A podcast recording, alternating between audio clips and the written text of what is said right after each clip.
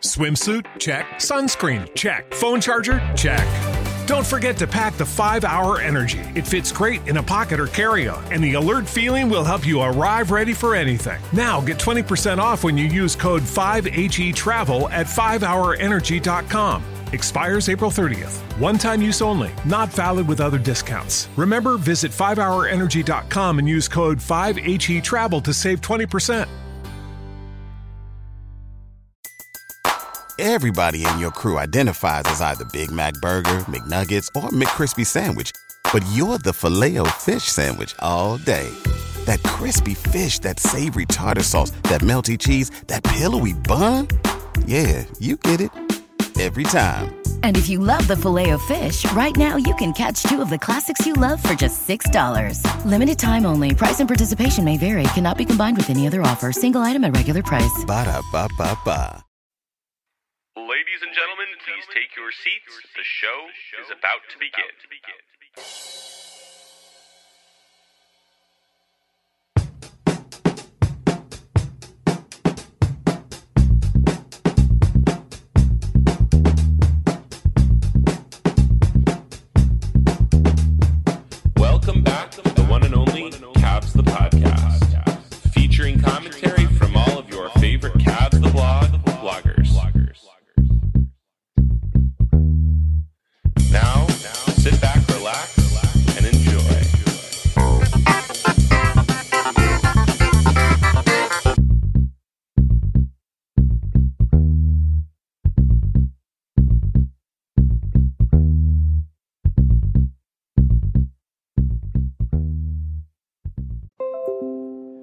Thanks for listening to another edition of Cavs the Podcast.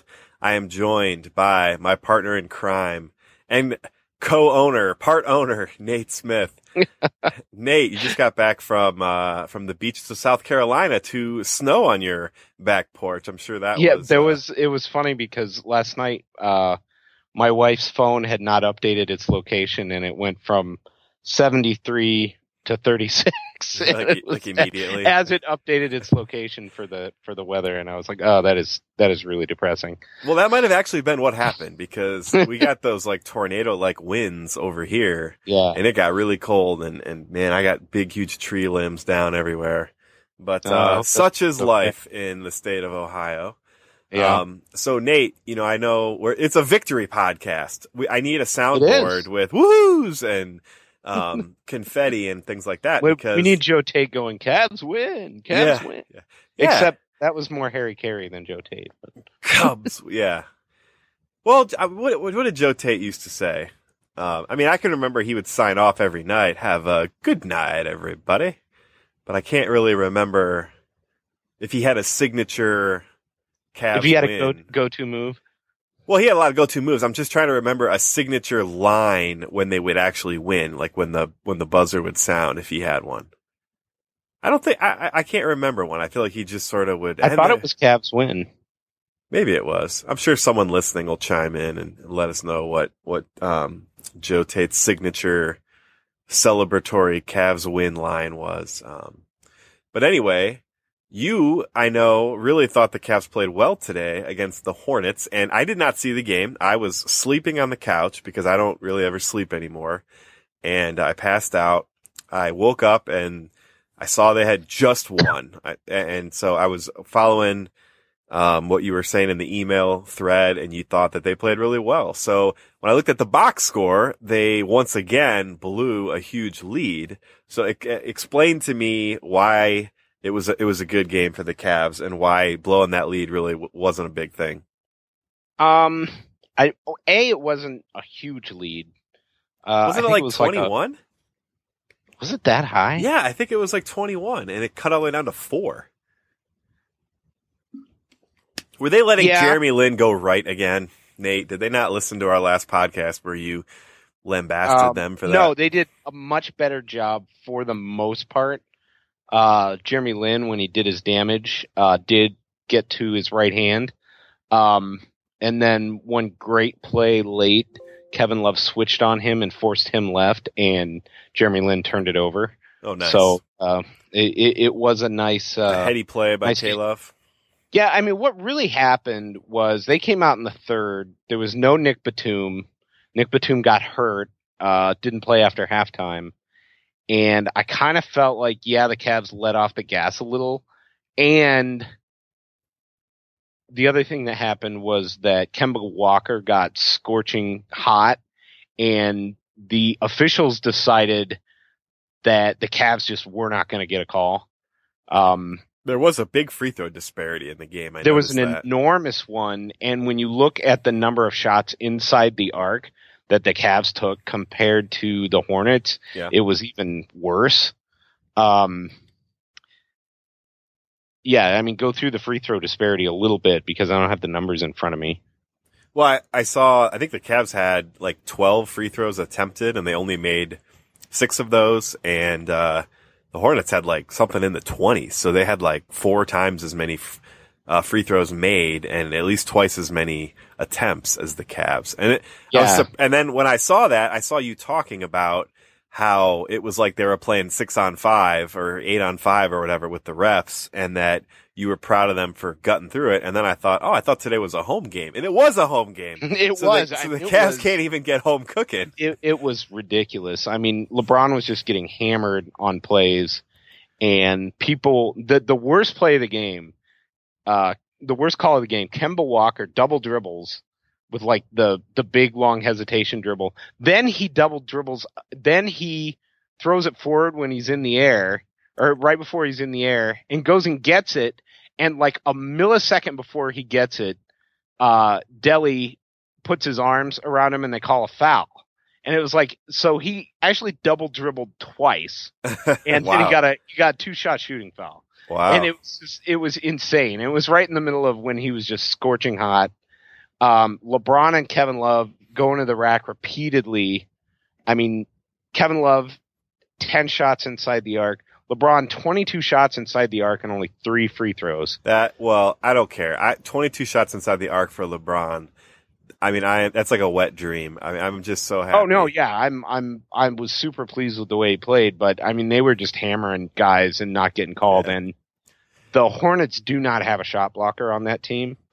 Uh, Now that they lost Biyombo, your boy. my boy, and then uh, of course, you know Jefferson uh, might have been the, their biggest one, and he's not even he's not even playing. He's not even active. Are you mean- are you impressed with um you know when when Kidd-Gilchrist went out for the season? I wrote them off. I mean, I thought, well, it was a nice story. Oh, I they've been they've been playing well this year. Uh, and then when he went down, I just thought, man, they, these guys just cannot catch a break. And I just figured, Yeah. well, that's going to be it. I am really impressed with, um, Oh, with- absolutely. especially their defense. I mean, losing No, Kidd-Gilchrist, it- they lost really- Biyombo, and and I mean, they're they're defending. Well, and, and so Kemba Walker went to the line 11 times that game. Um, just got call after call after call, but Kemba Walker is averaging 24 points a game, five assists, five rebounds, shooting, uh, 42, 42, and 90%, uh, Wow. from the line over the last like- five. That's like He- Dam- he- he's been playing Lillard lights numbers. Yeah. Oh yeah, he's playing lights out. And uh, Marvin Williams has been. I mean, Marvin Williams, a guy I thought would be forever, just you know, a pine writer. Yeah. Uh, has has had a really good season. Well, he sort of filled in for the Josh McRoberts role, that stretch big. He did. That when they lost Yeah, McRoberts, their offense went from kind of, you know, respectable enough given how good they were defensively to just like the worst offense in the league. And now I feel like Marvin Williams has assumed that role and it helps space the floor for them. Yeah. So Jeremy Lin went to the line seven times. Uh, Kemba Walker went to the line 11 times and they were 26 of 27. And that was one big reason they were in the game. I mean, they were hitting their free throws and the Cavs, as few as they had, weren't. Um, so I, I really didn't get too worked up about blowing the lead because it, it felt organic. Uh, Delly did get caught on an island on Kemba Walker a couple times. Yeah. Um, it, Well, we've for the- established, I think, that as much as we are, you know, we love Delly, he's a better team defender and Right. pick and pick and roll So what- defender what than they he were is ISO doing- defender. what they were doing really well was denying the Hornets the wing pick and roll. So you would have uh, Kemba Walker coming up on the left side of the top of the key, and then that pick would be coming. I'm, um, yeah, the pick would be coming on uh, the right side, and LeBron would just get completely between him him and the screener and just push him over to the wing every time. So once they pushed that pick and roll over to the wing, they were icing it every time with really really good uh, communication and basically forcing the guards uh, when they uh, weren't getting penetration take that in between shot and and it it was an excellent defense for the most part. I mean, the Hornets did shoot 45%, mm-hmm. uh, but uh, I thought their their pick and roll defense was much much improved, and uh, a lot of that. Uh, I mean, the Hornets did get some penetration, but a lot of guys hit tough shots. Okay. And I really felt like uh, the Cavs were defending the rim pretty well. Uh, the other thing they did excellently was rebound. Um, TT 46, 46 to 35 rebound advantage. It was really team rebounding more than anything. Okay. Tristan Thompson was really good in the first, had uh, five offensive rebounds in the game, um, but uh, only one rebound in the second half. And uh, but Kevin Love, you know, nine boards, James eight boards. Uh, Delly five boards. Delly had two or three rebounds where the ball just bounced exactly to him because he collapsed to the free throw line, right? As you are supposed to do as a defensive guard, right? Uh, J.R. Smith five boards, Channing Frye seven. Uh, really, really great team rebounding effort, and the the Hornets were doing a really good job, especially in the second half, of basically face guarding Tristan Thompson, keep him off the boards, and it was letting basically everyone else rebound for the Cavs. Were they uh, were they doing the old Draymond Green jersey tug to keep him keep him on the ground? Um, there was a lot of arms on. They were they were doing the arm pull down thing, which is a uh, you know where you get your arm on top of the other guy. Yeah. Uh, which is a uh, Spencer Hawes American Patriot specialty. So speaking of or, uh, pull downs, or rather, as I call him now, uh, Spencer Hawes, American Bushido, because he has that yeah, ridiculous top knot. Uh, so, so, speaking of takedowns, um, Al Horford, uh, that was a flagrant in my opinion. I was really shocked. Oh, they on they didn't call it on TT. Yeah, slam, slam no, into the ground. Was that was excessive, especially and, given the history between the two teams and kind of the moment in the game. Yeah, and you know what? Uh, I, I put up the live thread, and of course, I found a video of the inside the NBA TNT crew discussing whether or not Delly was a dirty player. And I, I, I, don't know if I trusted myself last year in, in May to, uh, to be perfectly objective about, you know, of course I was scream. I mean, that didn't stop me from talking about it. I'm sure I was, you know, um, outrageously, uh, you know, just ranting about this idea that Delly, of course, is not a dirty player. But now that I've had a year and I don't really care what Reggie Miller thinks, I don't care what Hubie Brown thinks, and I don't care what anyone thinks. Um, I watched that video again. It's just mind blowing to me.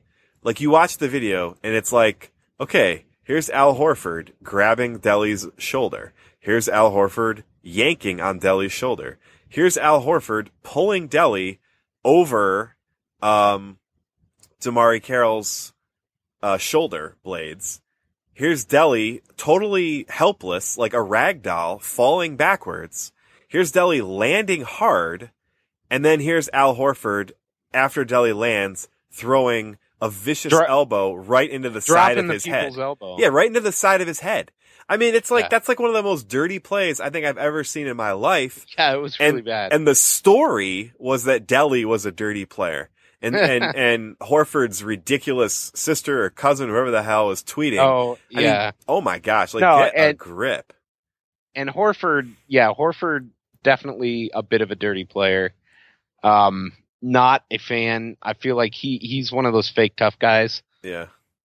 Um, yeah, and so yeah, wrapping up the Hornets game a little bit so we can talk about. No, I mean, so we can talk like, about the. oh man, game. this is gonna be long yeah, in the you, tooth if I just let Tom derail me at every every. No, turn. no, no. Yeah, so you, you know, really good job ice in the pick and roll. Uh, Delly came. So the third quarter, uh, part of it was Kemba Walker's defense, and he was scorching Delly, and they they took him out and they put uh, Iman Shumpert, who had a really fantastic game, especially defensively, That's good. uh, and hit some big mid range shots uh, from the elbow, uh, which I've noticed him going to more. He's getting more and more comfortable with that shot. Uh, Iman Shumpert might have had his best game of the year today. Uh, he was plus thir- plus 13, led the team. Uh, really did a nice job of shutting down Kemba Walker when he got hot. okay. Um, really nice perimeter defense. Uh, hit some big shots to kind of help him pull away. And obviously J.R. Smith, uh, just got scorching red hot in the third quarter. Yeah. Uh, 27 points in the game. Uh, just went on a, one of those, you know, three triple barrages in the third, 10 for 16 in the game. Had another one of those floaters. Uh, LeBron, of course, was brilliant.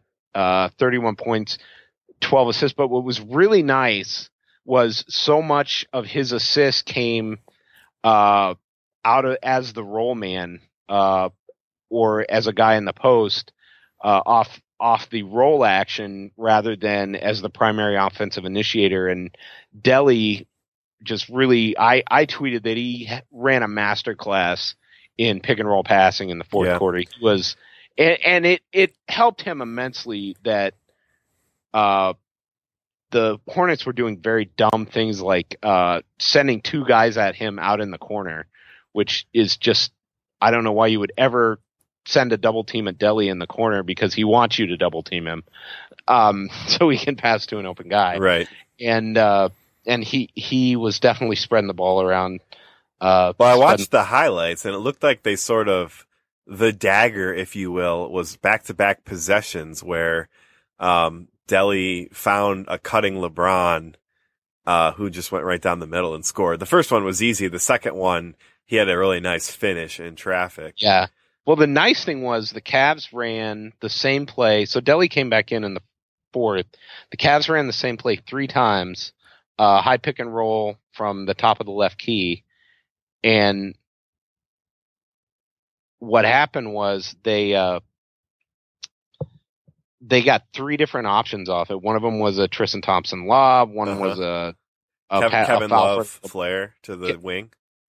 Uh, one was a Kevin Love flare to the wing, and uh, one was a Delly floater, and then another one was LeBron getting free throws. Yeah. So, um, it, it it was it was really solid, and LeBron then kind of took over that role for Tristan Thompson, and and it was ridiculous. And Delly kept looking for it. One time, Delly passed up a wide open layup to get LeBron the ball. Well, that's uh, fine. No, yeah, I know, and and Delly, but he needs to start taking those too. Uh, he can't bail the defense out because not every team is going to defend as poorly as the the Hornets did uh, late in the game, and and they did a good job of of denying Jeremy Lin the strong hand. They defended Lin well. Uh, Lin was uh, three for nine in the game, uh, minus fifteen. He he really had a subpar game for them, and uh, you know Channing Frye wasn't hitting the three ball, but, but was rebounding. Um, you know, Mo Williams had himself uh, a nice game off the bench. I see points. he he went two or three from downtown. That's good. Yeah, he he did have he did have a couple really bad possessions uh, early in the fourth, late in the third that helped out the Hornets. Uh, he had one where he just was you could tell he was shot hunting from the time he got across half court, and so could the Hornets, and they just obliterated the shot, and it was like 12 seconds on the shot clock. So okay. but all you know, all in all, a really solid uh, Hornets win or uh, Cavs win. I thought the Hornets uh, did a nice job not quitting in the game, uh, battling back. Uh, the Cavs were really at a an officiating disparity. It was ridiculous how bad the how unevenly the fouls were called that game. Uh, and fortunately, uh, fortunately, it worked out for the Cavs. So Yeah. So anyway, we were talking about the Atlanta game, which yeah, yeah. I thought had a lot more meaning. Uh, of course, we had that series last last uh, summer or late spring uh, where the Cavs won and four. Yep. Uh, Delly got his dirty player reputation from uh, breaking uh, Kyle from, Korver's from diving for a loose ball. Yeah. Yeah, Which I, I love to point that out now. Anytime I see a player dive and roll for a loose ball, which I see it about once a week, and I don't I, I don't watch games Yeah. every night. I see it a lot. I always like to tweet something real snarky about like, oh, what a dirty play. But um, Yeah. I'm just one man, Nate. I can't, you know, I can't bring down the machine. But you, you uh, are just one man. yeah. But um, you know that Hawks game. So you Can't def- you can't destroy the pa- patriarchy. the patriarch. So that you, you talked about how you thought the Cavs did a nice job icing the pick and roll in the Hornets game. In the Hawks game, in that uh, middle of the first quarter to you know up till two minutes left in the second quarter, I thought the Cavs played just outstanding defense. And in the half court, uh, they were actually switching the pick and roll, and it was very purposeful and it wasn't it did not lead to awkward matchups where the person now defending the ball handler had like no chance to stay in front of him. Um you know you could tell they planned it. And i think it's great. And i think the way they defended uh schroeder and to a lesser extent teague last year really flummoxed the hawks who the hawks are a great team um, offensively. They move the ball well. They have that kind of Popovich light system, but they rely on a little bit of dribble penetration to get things started. In a similar way, the, the Spurs rely on Tony Parker, you know, going around picks or, you know, um, creating a little dribble penetration a lot of times to get their perpetual motion machine going. And I feel like the Cavs have done a nice job against the Hawks in that someone is always blanketing Kyle Korver and they do a lot of switching against those guards. And I, I just, I thought they executed it really well. And they Mhm. really, they really stymied the Hawks during that stretch. Yeah, when the when the Hawks came back in the third, and I'll admit I I was driving back uh, from my vacation, so I missed the first half, and I I got into the hotel right as the second half was starting, and yeah, when they wet the bed. Yeah, and and Kyle Korver got loose for a couple threes. Yep. Um, They were really slow, uh, rotating. They just looked, they looked stuck in the mud and the Hawks were Yeah. playing at a high level. I mean, it was, it was Yeah. a, it was a perfect storm. It was like the Cavs were playing crappy. The Hawks, you know, were really playing, they were firing on all cylinders at both ends. And, and, and, you know, I wrote, I wrote a, I wrote a pretty long recap because I, I felt like this game was sort of a microcosm of the whole season. And so I had a lot that I kind of, uh, you know, gleamed from this game that maybe it's just one game and I read into it too much, but you know, I really feel like the biggest problem, well, this team has two really big problems and they sort of go hand in hand, which is, which is bad. The first is that they, they play, they give a lot of minutes to players that aren't great defensive players. And I'm mostly talking about Kyrie Irving and, and Kevin Love. And I'm really mostly focusing on Kyrie Irving in this case. So if you're going to do that, you really need to be prolific offensively. You can't, uh, you know, you can't be a liability on defense because you're not a good defensive player and because you're lazy, you know, as well. You can't be a liability on defense and then not be like lighting up the opposition at the other end. And you certainly can't be sabotaging your team's offense at the other end. Now Kyrie's in a funk. He's had a bad week or two. We'll get into that. But the reality is that the, the lineups they trotted out last year, the lineups that won two finals games, uh, featured a lot of Dellavedova, a lot of Tristan Thompson, uh, some Iman Shumpert, some J.R. Smith, although Smith didn't play great in the, in the finals. I featured Mozgov a bit, um, and he's, he's been a huge disappointment this season. yeah, Um, he's pretty much been relegated to token starter status now. Right. He he starts. They they don't do much. They pull him, and he hardly ever gets back in. But but the Cavs became really an excellent defensive team, and their offense wasn't great. But you know, LeBron by himself can can score you enough points to be respectable.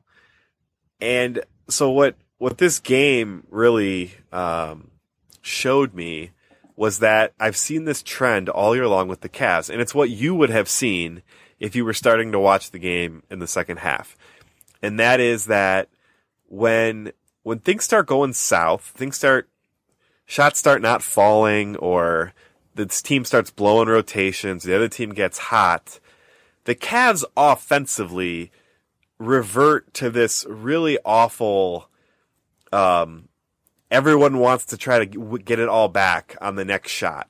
You know, JR, uh, I mean, I know JR is supposed to kind of just fire away, but maybe in that situation, overpass a little bit. Like try to work for an easy basket. Try to get something, try to create some kind of breakdown and just, and just earn a point in the paint or something like that or get to the free throw line. Uh, do something to execute because when the other team's firing at all cylinders, the last thing you want to do is think, oh my gosh, we need to start firing up threes because then that just leads to long rebounds and you get kind of overwhelmed. And that's exactly what happened. And, and I, I just noticed that LeBron, You're, talking in the second half of the Hawks game. yes, in the second half, in the Okay. third, in the third you, quarter. you took the long way around to set that scene. Well, you you know me, but but I have long prologues and long epilogues.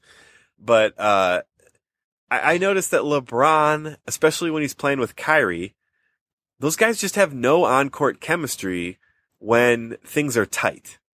You know what I mean? Like, and, and I noticed that, and, and I was really screaming at the TV for Lou to take out Kyrie, and it wasn't, it wasn't just because Kyrie was now struggling. you're talking about when are you talking about in the third quarter I'm talking or about late? the third quarter's already gone by. Um, Okay. It's a, it's a dogfight at this point. Yeah, Uh, you know, eh, both teams have kind of, uh, had their best runs on the table and now it's a slugfest. And, and Kyrie individually is, is playing awful. He's five of, or four of something really bad. Um, he's kind of hijacking the offense. Well, not kind of. no, he wasn't is. kind of hijacking the offense. And he was going into pick and roll and settling for a mid-range jumper almost every time he, he ran that play and Right. he was clanking them. And if you're going to run that play and you're going to clank it, it is a very low percentage shot. I mean, that's, that's one of those that, that is a shot that's in Kyrie Irving's wheelhouse. Um, a shot that normally he is good at, but he was ice cold that game and was not moving the ball and the Hawks were content to let him take those shots. Now here, here's where I'm gonna here's where I'm gonna de- de- depart from from you and, and just and just go just go off on, on this whole situation because we, I've had a lot of arguments with people, um, both in the live thread and in the recap about, you know, a lot of people think, oh, Lou did the right thing. You got to let your guy play through that. Uh, you got to let Kyrie work out the bugs. You got to let the team figure it out. Yada yada yada. So. I, I'm fine with, hey, you gotta let shooters shoot. You gotta get out of your shooting slump. That's fine.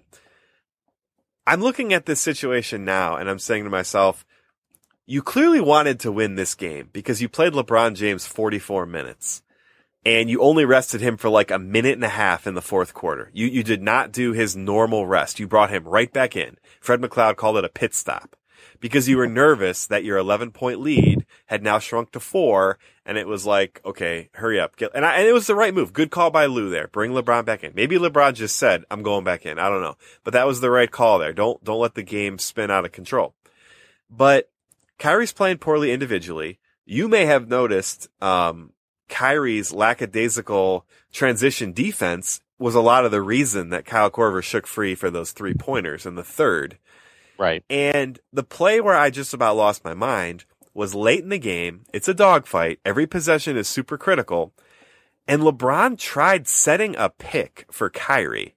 And it was just like something right out of David's woodshop where Kyrie does not know how to use a pick. This is LeBron freaking James setting, taking the time to set a pick for you.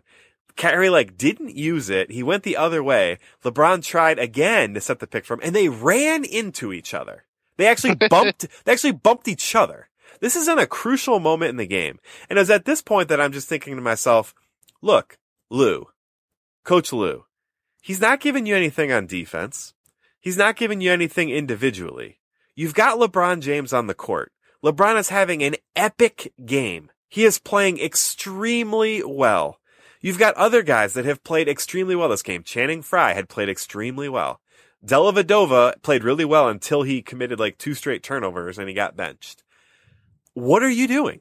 I mean, just, and I was, He- I, I don't, and, I- and I- he still led the team in plus minus for the game. yeah, Dellavedova did. Yeah. Ryan Russillo tweeted like if the Cavs something like this game would have been over if the Cavs would have just played Delly. Like the fact that they don't care at all about defense is really hurting this team. And I don't always agree with Ryan Russillo. In this case, it was like he tweeted for me. It, it was like, yes, absolutely. It was nice to see someone that's not as plugged in as us notice that from afar. Like, Mhm. what, what is going on? Whereas most people would be like, oh, well, it's Kyrie Irving. It's, you know, it's Uncle Drew. It's like, of course you're going to play him. Why would you bench him? Like, I, I hate that. I hate that. Like, well, you have to. He's your, he's one of your best players or he's worth this much money. I hate that concept. It's just, well, and and to stupid. me, yeah, it's stupid, and very few very good organizations run that way, where your position dictates you a level of accountability, eh, or dictates you a freedom from accountability that everyone else has. You know, if my my opinion is the lowest paid guy and the highest paid guy should be subject to the same levels of accountability and the guy that's the highest paid is getting paid that high that highly because he's the guy that's producing the most results it, it's called a meritocracy right. you might have you might have heard of it you know and i tweeted the meritocracy is dead because it was ridiculous And yeah, I remember you so- tweeted that. um the thing that happened in the game Let me so just let me just finish my thought real quick, and then Okay. I'll, I'll let you off. So, my biggest concern this is this started a long time ago. I I know I might have got off the rails a little bit, but my biggest concern is that when the game gets tight, and in the playoffs, the games are gonna get tight. You're not gonna blow out teams in the playoffs. You're gonna you're gonna have games where you really need execution down the stretch in the fourth quarter. And if LeBron and Kyrie are going to be running into each other at this stage of their careers together, trying to do a pick and roll because they have no chemistry together, they don't trust each other, and Kyrie really isn't a good pick and roll player offensively. I mean, he's just not. I mean, we know that. We've we've we've shown that with with video. Um why if he doesn't he have it very going inconsistent let's put it that way Okay, yeah, fine. Then why why did why did not why did Lou not see that and go, you know what, Kyrie? I mean, now he's out with an ankle sprain, right? Well, well, and not only that, he was just getting obliterated on defense. They ran an isolation yeah, for Jeff Teague at the top of the key with and it, Kyrie it, on it him, wasn't and even he just, close. Yeah, he. It was like It was like he. It, it was, like, Kyrie his was eyes stuck. lit up like Yeah. it was Christmas morning. Right. now, I mean, he might have done that against Delly. I mean, uh, Kyle Lowry, you know, kind of took Delly in isolation Yeah. to school, but I mean, it wasn't even a contest. I mean, he just whoop when he was gone. He was by Kyrie. Kyrie had no chance. Yeah, and Uh, Kyrie, you know, didn't do any like push him to his left, uh, push him to the help. You know, he just like deer in the headlights. And you know, and it's what I talked about. It seems like Kyrie doesn't think when the game is tight. Like he relies solely on instinct, and his instincts are really bad. um, because you know he he gets into that ISO ball. I'm gonna I'm gonna score a pull up. Um, he just he just doesn't think, and like you know he doesn't do the scouting report on Jeff Teague. You know, make him use his offhand. Make him uh, make him do something other than what he wants to do with the ball Right. uh, defensively. But it's just like I think he's either a so far inside his own head of what he's doing wrong scoring wise that he's just not even pl- paying attention to the game plan, or or he's just not as bright as we all think he is. So I I don't know what's going on with him, but that yeah no, and I agree with you. Uh, so here's how bad Kyrie Irving was. The one thing that Kyrie Irving is great at, and absolutely should have been in at the end of the game for, is shooting clutch free throws. Uh, he's 33 of 34 in clutch free throw situations, with his one miss coming in that overtime of that Atlanta game Right. uh, in his career. Um, That, that's outstanding. That is outstanding. But let's look at this the other way. He was minus 13 in the game with in five free points at the end of the game. So really, you know, He was call minus that 18. eh, call that minus 18. Yeah. You know, because that that other 5 points shouldn't even count. because they were free points that he got. Well, it's Uh, like again. Let me let me try to because I'm sure there's still disbelievers. You know, they're gonna be listening tomorrow morning, going like, "I can't." I, I mean, what is he talking about? I can't even get over this. This is Kyrie Irving we're talking about. Here's the thing: what the Cavs really need is a team that plays good defense and is efficient with LeBron, right? LeBron in the playoffs is going to play 40 minutes every game. He's not going to play like 30 minutes. He's going to play 40 to 46 minutes every game. So if you're in a crunch time situation where you need a bucket, you got to come up with something Right. that And- and- includes and LeBron James. Kyrie doesn't run plays with any sort of complexity, which is just what boggles my mind. And then Delly comes in, he's setting screens out there, he's uh he's he's he's running plays, he's finding third and fourth options. Like if Uh, those those two plays today that Delly ran for LeBron at the end of the game, the two plays that sealed the game. If anyone can find me like video evidence of a late game situation where LeBron and Kyrie, um, you know, they're they're, they're going up against a, a- a half court defensive um, stand, and they run a play like that to get an easy bucket. I'd I'd love to see it because I just don't believe these guys can do it together right now. Maybe they can next year. I'm not saying like trade Kyrie. I'm saying right now I don't see it. And the other thing that was a, a you know a problem is how much Kevin Love fades in fourth quarters. Right. And so- we talked about that in the Atlanta game for sure. So I'm listening to I was listening to Hey Windy from Friday. So it's a, you know they, it it didn't cover the Hawks game or the Hornets game, but uh the one they recorded on Friday, I listened to it tonight while I was doing dishes. And and Windy, you know, was very optimistic about the Cavs, by the way. But he did say they're just not on the same level as the Warriors. And he said, I think that uh I don't think they're gonna be able to really play Kevin Love that much against the Warriors if they want to win. And then his conclusion was sort of like, I don't know that they're able to like as a team bury their egos enough to bring Kevin Love off the bench. But if they did, I think it would be super effective. And I just, I just, I'm listening to him talk about this and I'm thinking like, yeah, I have the same feelings. I feel like you play more Delly. You play Kyrie with second units when you really need that scoring punch that Delly certainly doesn't give you. But Delly plays better with LeBron. I mean, there's just, there's just no, que- statistically, he does. We see it when we Yeah. watch the games. But but here's the other part of that. I actually think Windy has a really good point. The wrong guy, he wants the wrong guy to come off the bench. The guy that should come off the bench is Kyrie Irving. Which I Kevin mean, Love people would just laugh at that idea, you know, and that's what bothers me about the NBA. And I, I Well, it, oh, it that's what bothers me too, because one of the greatest shooting guards of the last 15 years, is Ginobili. is Manu Ginobili, Yeah. and he's and and we were talking about this in the in the comment section yesterday. Uh, I think either today or yesterday. Um, part of the thing, it's really hard to have three superstars uh, unless one guy sublimates his role. Right. Uh, and you saw it with uh, the Spurs in Parker, uh, Duncan, and Ginobili. And Ginobili did that by coming off the bench. Right. And uh, later in his career, Duncan did that by becoming the defensive focal point and a secondary offensive player. And Kevin Garnett did the same thing for that uh, for the Boston Celtics. And you know what Uh, was really interesting about what you're talking about?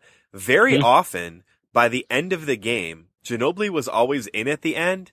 Right. And if he was feeling it, he was allowed to run the offense. And if he was Oh, he had the feeling green it, light. Yeah. And if he was feeling it and he was doing a good job, a lot of times Parker wouldn't be in. And Parker was probably their most important player.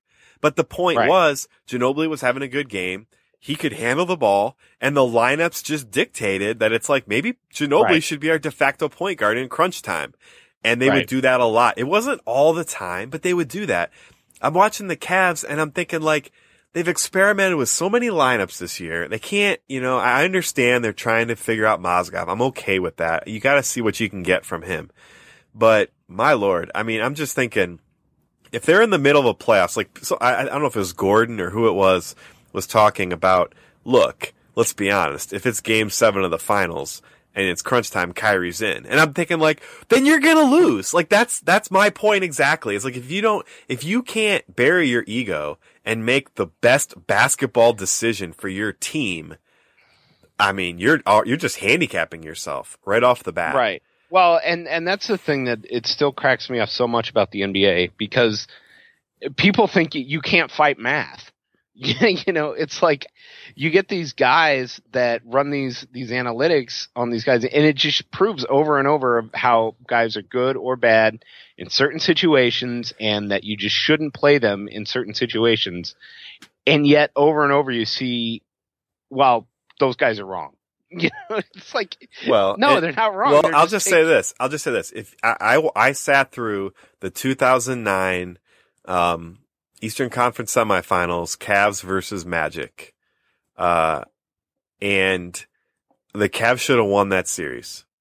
Uh, or was that was it Eastern Conference Finals? I can't even remember now.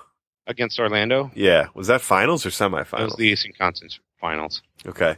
So the Cavs um stubbornness or Mike Brown's stubbornness in playing Ben Wallace is really what killed the Cavs. Um pretty much every other player in that series had a positive plus minus and Ben Wallace's was like apocalyptically bad.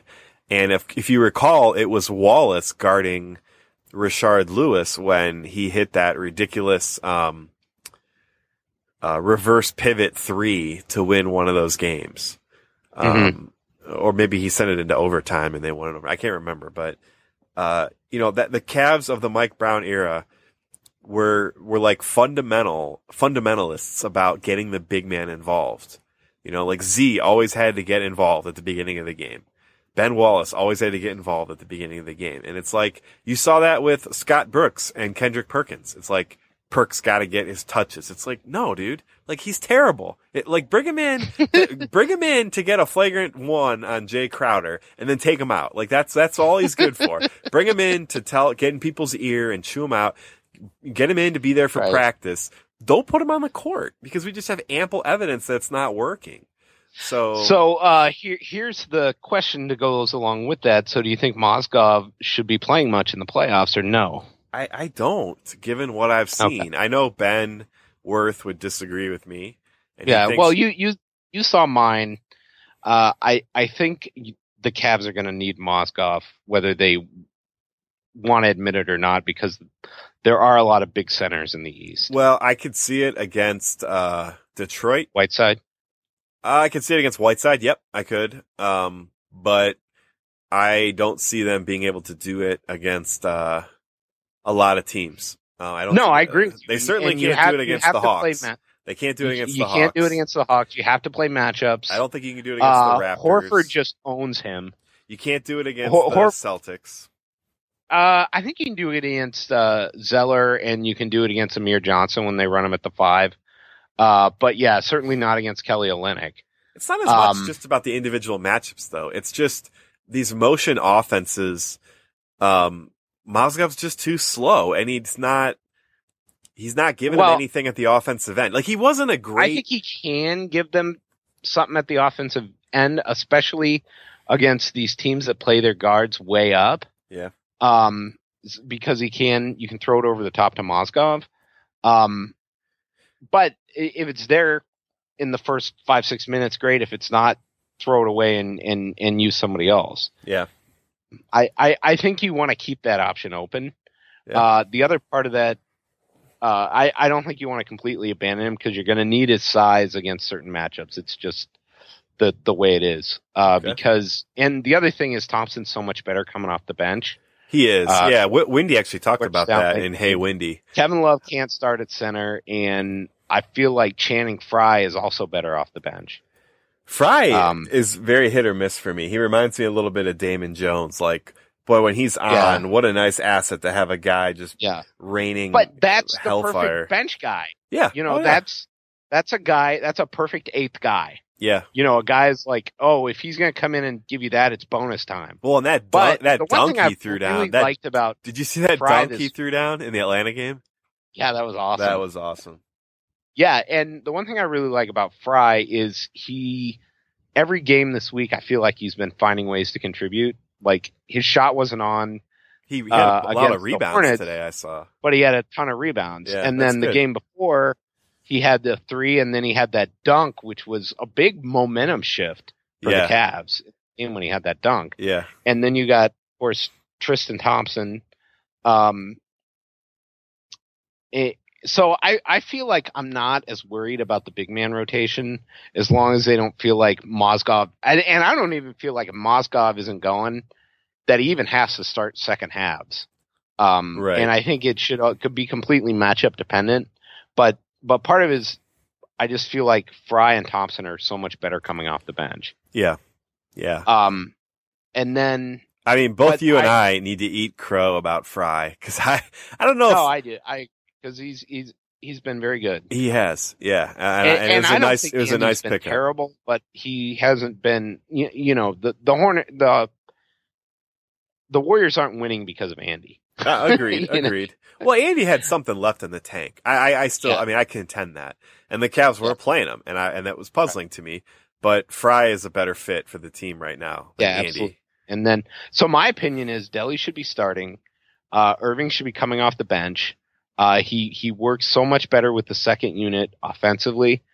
Um, I feel like he could kind of get into the flow a little bit Yeah. better. I don't know. I think, and I think it would light a fire under his butt, which I think really needs to happen Yeah.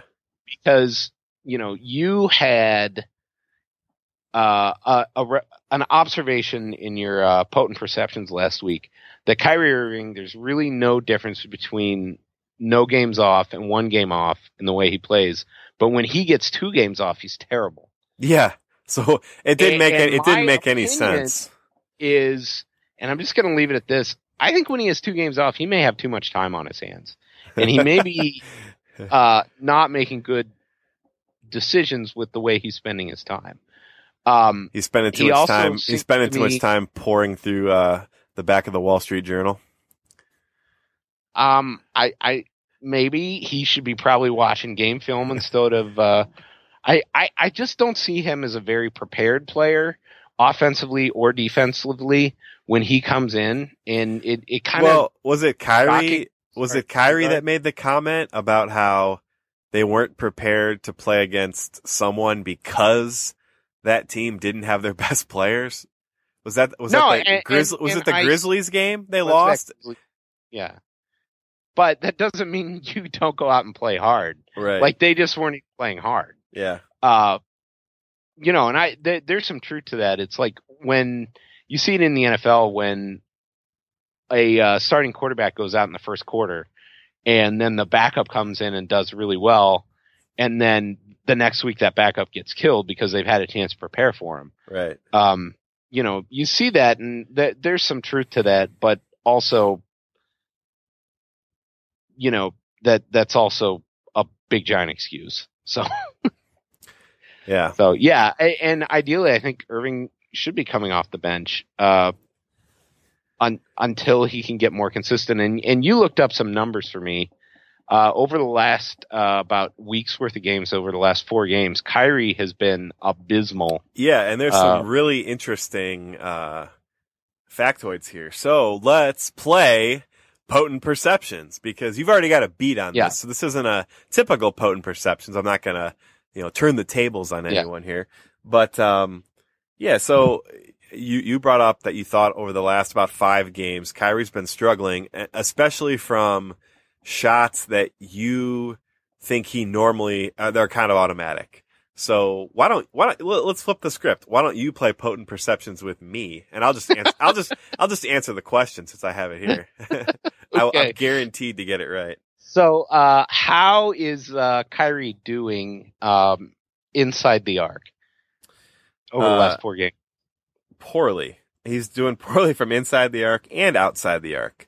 So do you want to be more specific? Um, Um, so at at the rim, how's Kyrie doing? terrible.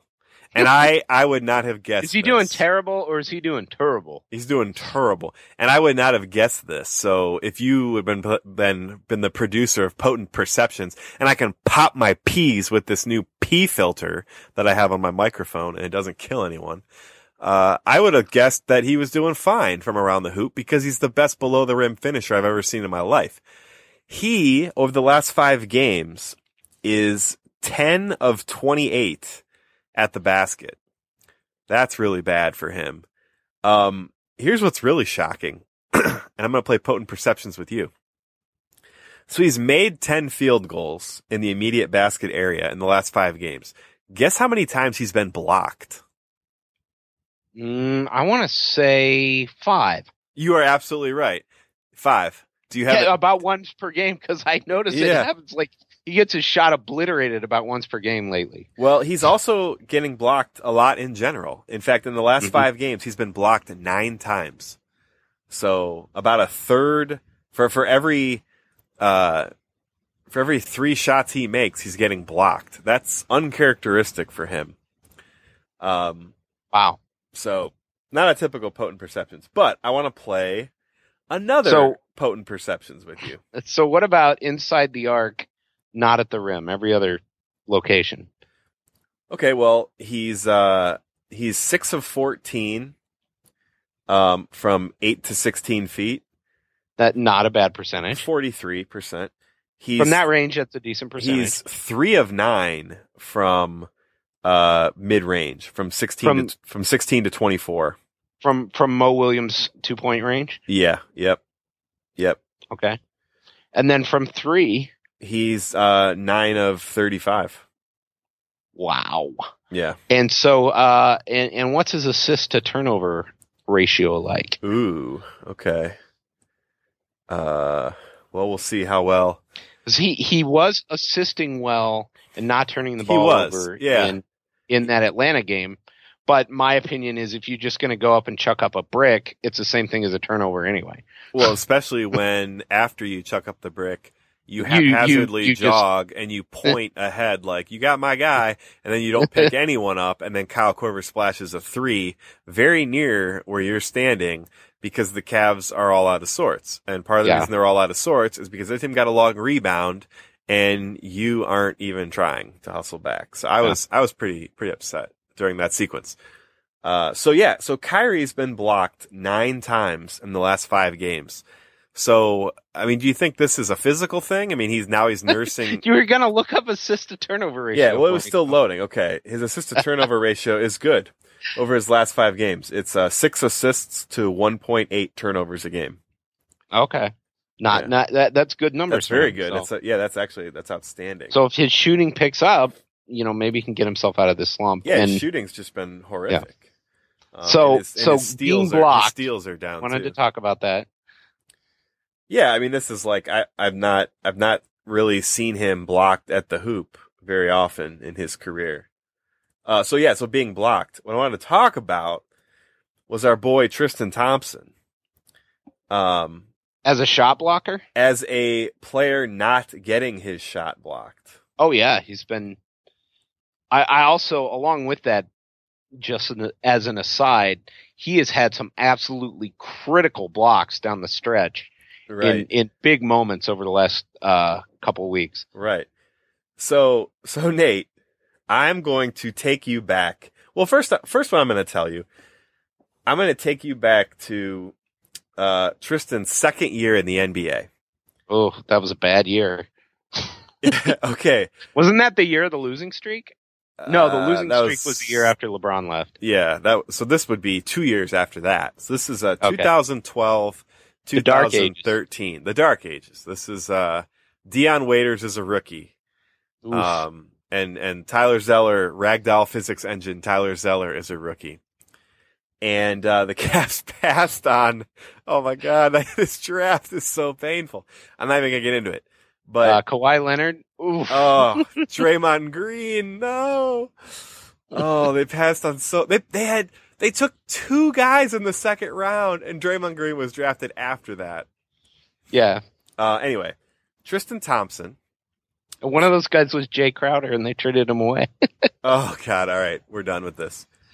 Uh, this is this is gonna be really nice math. In 2012, 2013, Tristan Thompson attempted 799 field goals. So we'll just say he attempted 800 field goals. Okay.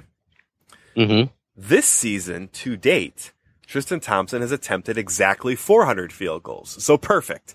So we have a really, we have really nice even numbers. We could do some comparisons.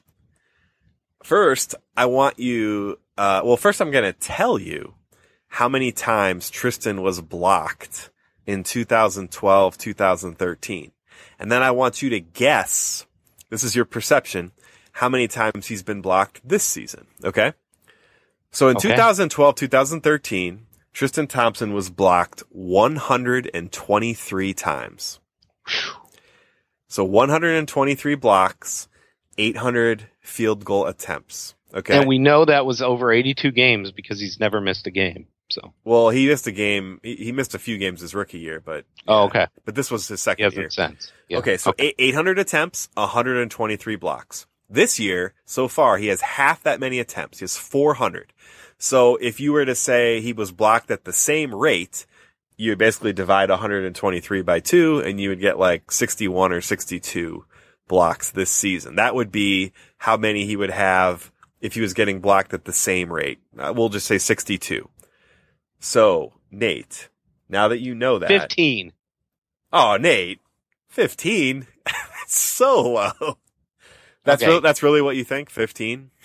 I don't know. I thought you, you, you built it up so I know I built it up, but low. I still thought you were gonna guess something. You know, like Okay, maybe like 20. thirty percent less or something, not like 20. ninety percent less. 20. Thirty six. What it- 36. Okay. That's so he's much getting better. he's getting blocked basically about half as often as he did his second Yeah. season in the NBA. That's huge. I mean that that's like a huge improvement for him. Um, I know some of that is LeBron, but some of it's not. Some of it's just he he knows how to finish now. He knows how to get rebounds in traffic and go back up and finish. It's uh he's uh he's become a really valuable player for the Cavs. I know he's still limited, but I just can't imagine a playoff run without him. And maybe it's just because I watched that Hawks game and he always dominates the Hawks, but Oh, yeah. uh man, I I'm just no, uh, he he's he's definitely been earning his money. yeah, and, uh, and I love that he never gets hurt. I mean, I just that's that's Yeah, outstanding that you can always count Once on him. again, knock on wood. Yeah. Uh, no, yeah, he's he's been fantastic, and uh, his ability to basically buy the Cavs ex- three or four extra possessions per game has been really a big reason they've been so good this year. So uh, when they have been good, he's been a big part of it. So yeah, uh, Tristan Thompson, I'm a fan. Yeah. Well, and he and LeBron Yeah, and and the one knock on him is his uh his free throw shooting's really fallen off a cliff lately. I feel like he he's was, I feel uh, like he's rushing one for it. six in that I know. Hawks game, and he's flat. Well, I think he he hadn't gone to the line for a while in a game, and uh he he kind of fixed his shot a little bit towards the end. He's a very very mechanical shooter. And I Uh, think the he problem, is- if I, if I could play the role of Ben Worth right now, I feel like the issue is, um, he is mechanical, and when he pauses, um, when he gets in the the triple threat position at the line, when he pauses and puts his his wrist underneath the ball and just like holds it for a second, I feel like it ensures that he gets the proper trajectory. And I've noticed lately he's kind of rushing and not really pausing there. He's kind of mm-hmm. almost just going all in one fluid motion. And so he mm-hmm. has to, at the top, when the, when the ball's above his head, a lot of times he has to kind of like on the fly compensate for where his wrist is. And that, and like you said, his shot's flat very often because he didn't have his Yeah. wrist underneath the ball. Yeah, But um, is going to be very necessary if the Cavs are, Yeah. are to make a deep playoff run. So um I have one more Back- potent perceptions question, Okay. and then we can move on because I know this uh, podcast is in danger of getting long in the tooth. Um, so like I said, Windhorst was talking on Hey Windy about matchups with the Warriors, and basically the theme of the last two weeks of Hey Windy is basically everything's fine except the defense is terrible. And so I don't know. They got to figure it out. And I know you and Ben had that long podcast about the defense and you talked about things. Well, he talked a little bit about Mike Longobardi and said, apparently the guy's like a genius. He's really well prepared.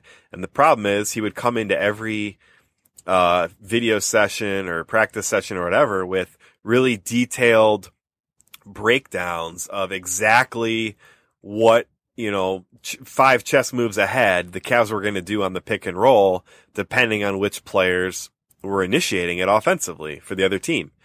And it sounds like the Cavs just kind of got overwhelmed in the details and they've since decided, like, like a week ago, they decided to kind of scrap it and just go back to, um, uh, you know, default mode, basically, which is, I, I'm guessing they just say, switch everything, or they say in this game, uh, ice everything, or in this quarter, you know, they, they just keep it simple. It's not, it's not as situational dependent as like this guy on this play. It's just, let's stick to, let's, let's keep it basic.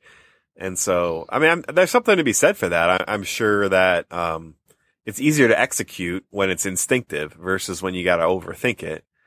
Uh, and so, but then Windhorst kind of talked about how he thought, again, he thought maybe bringing Love off the bench would be a good thing.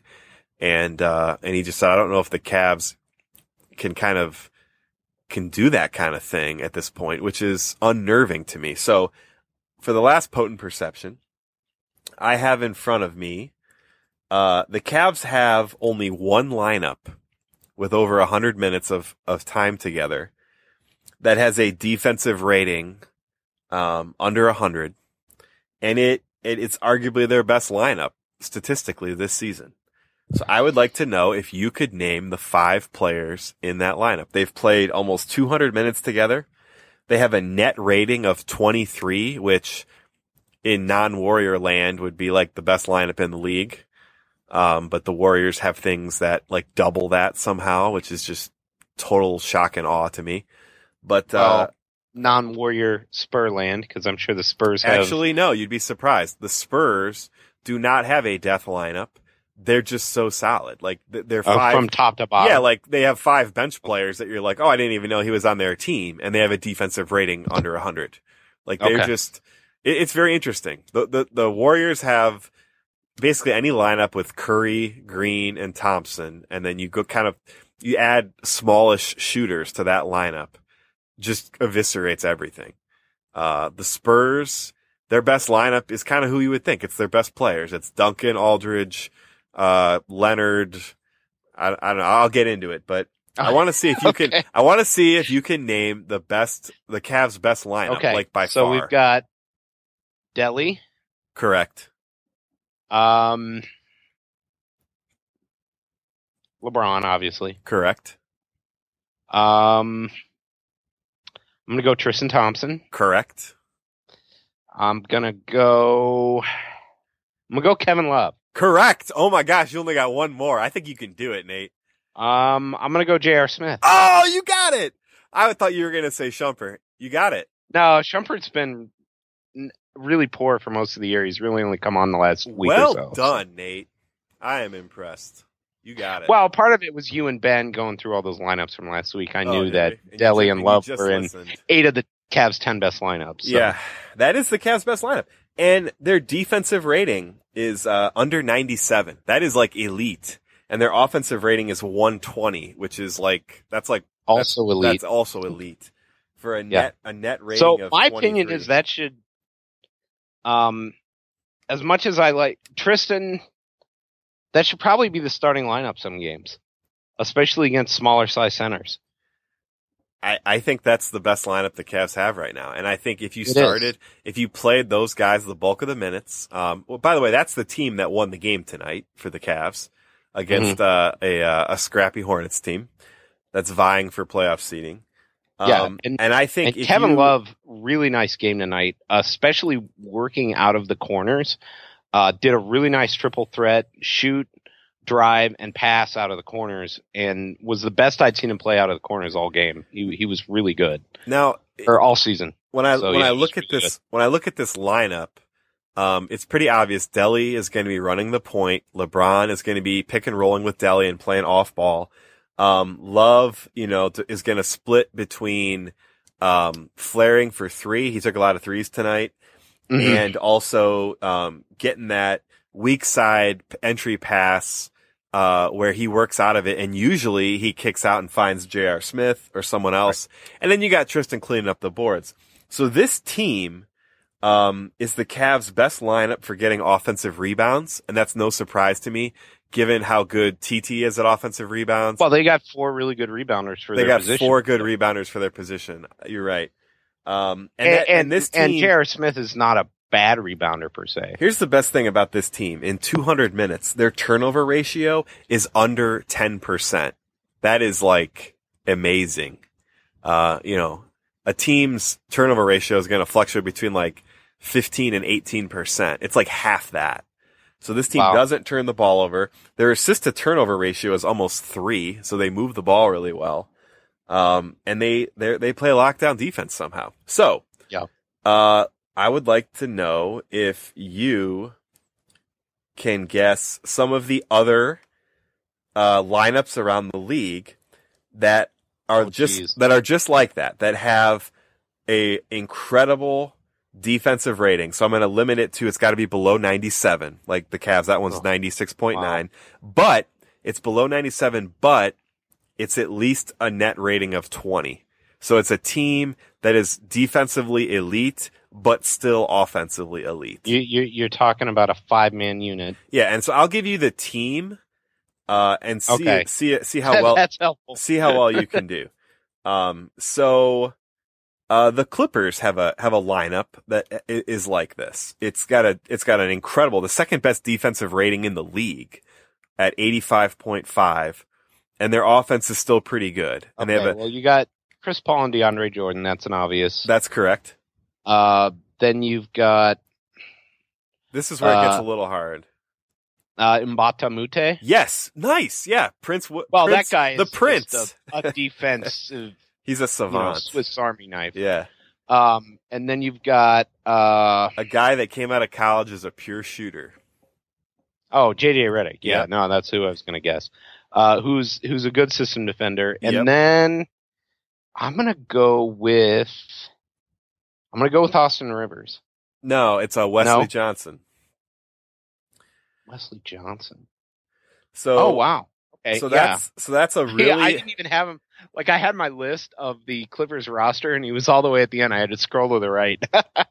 Um, okay, now the Hawks have a team that is actually the best defense in the entire NBA, uh, that with over 100 minutes, and their net rating is 19. See if you can, and we just played the Hawks, let's see if you can guess this Okay. five man Uh, unit.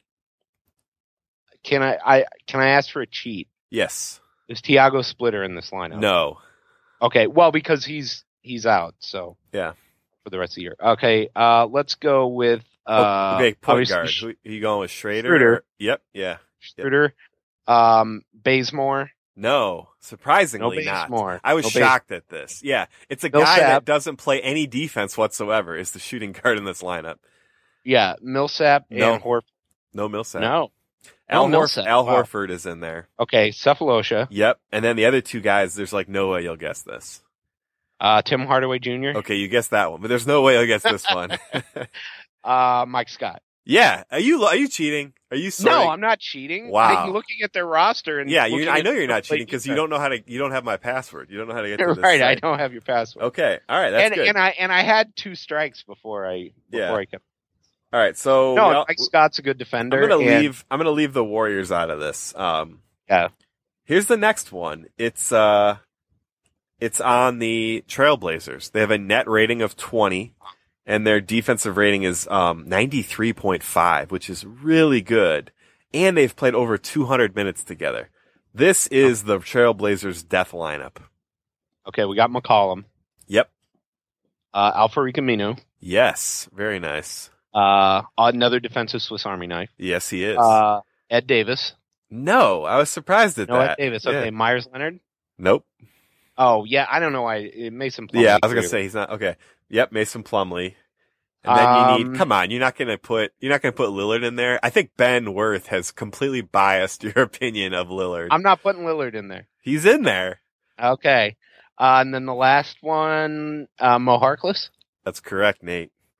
Wow. Okay, Man, you are on top of this. Okay. I, I, I, I am pretty good at scouting, guys. Okay. uh the Clippers have another uh really good uh defensive lineup. Net rating of twenty.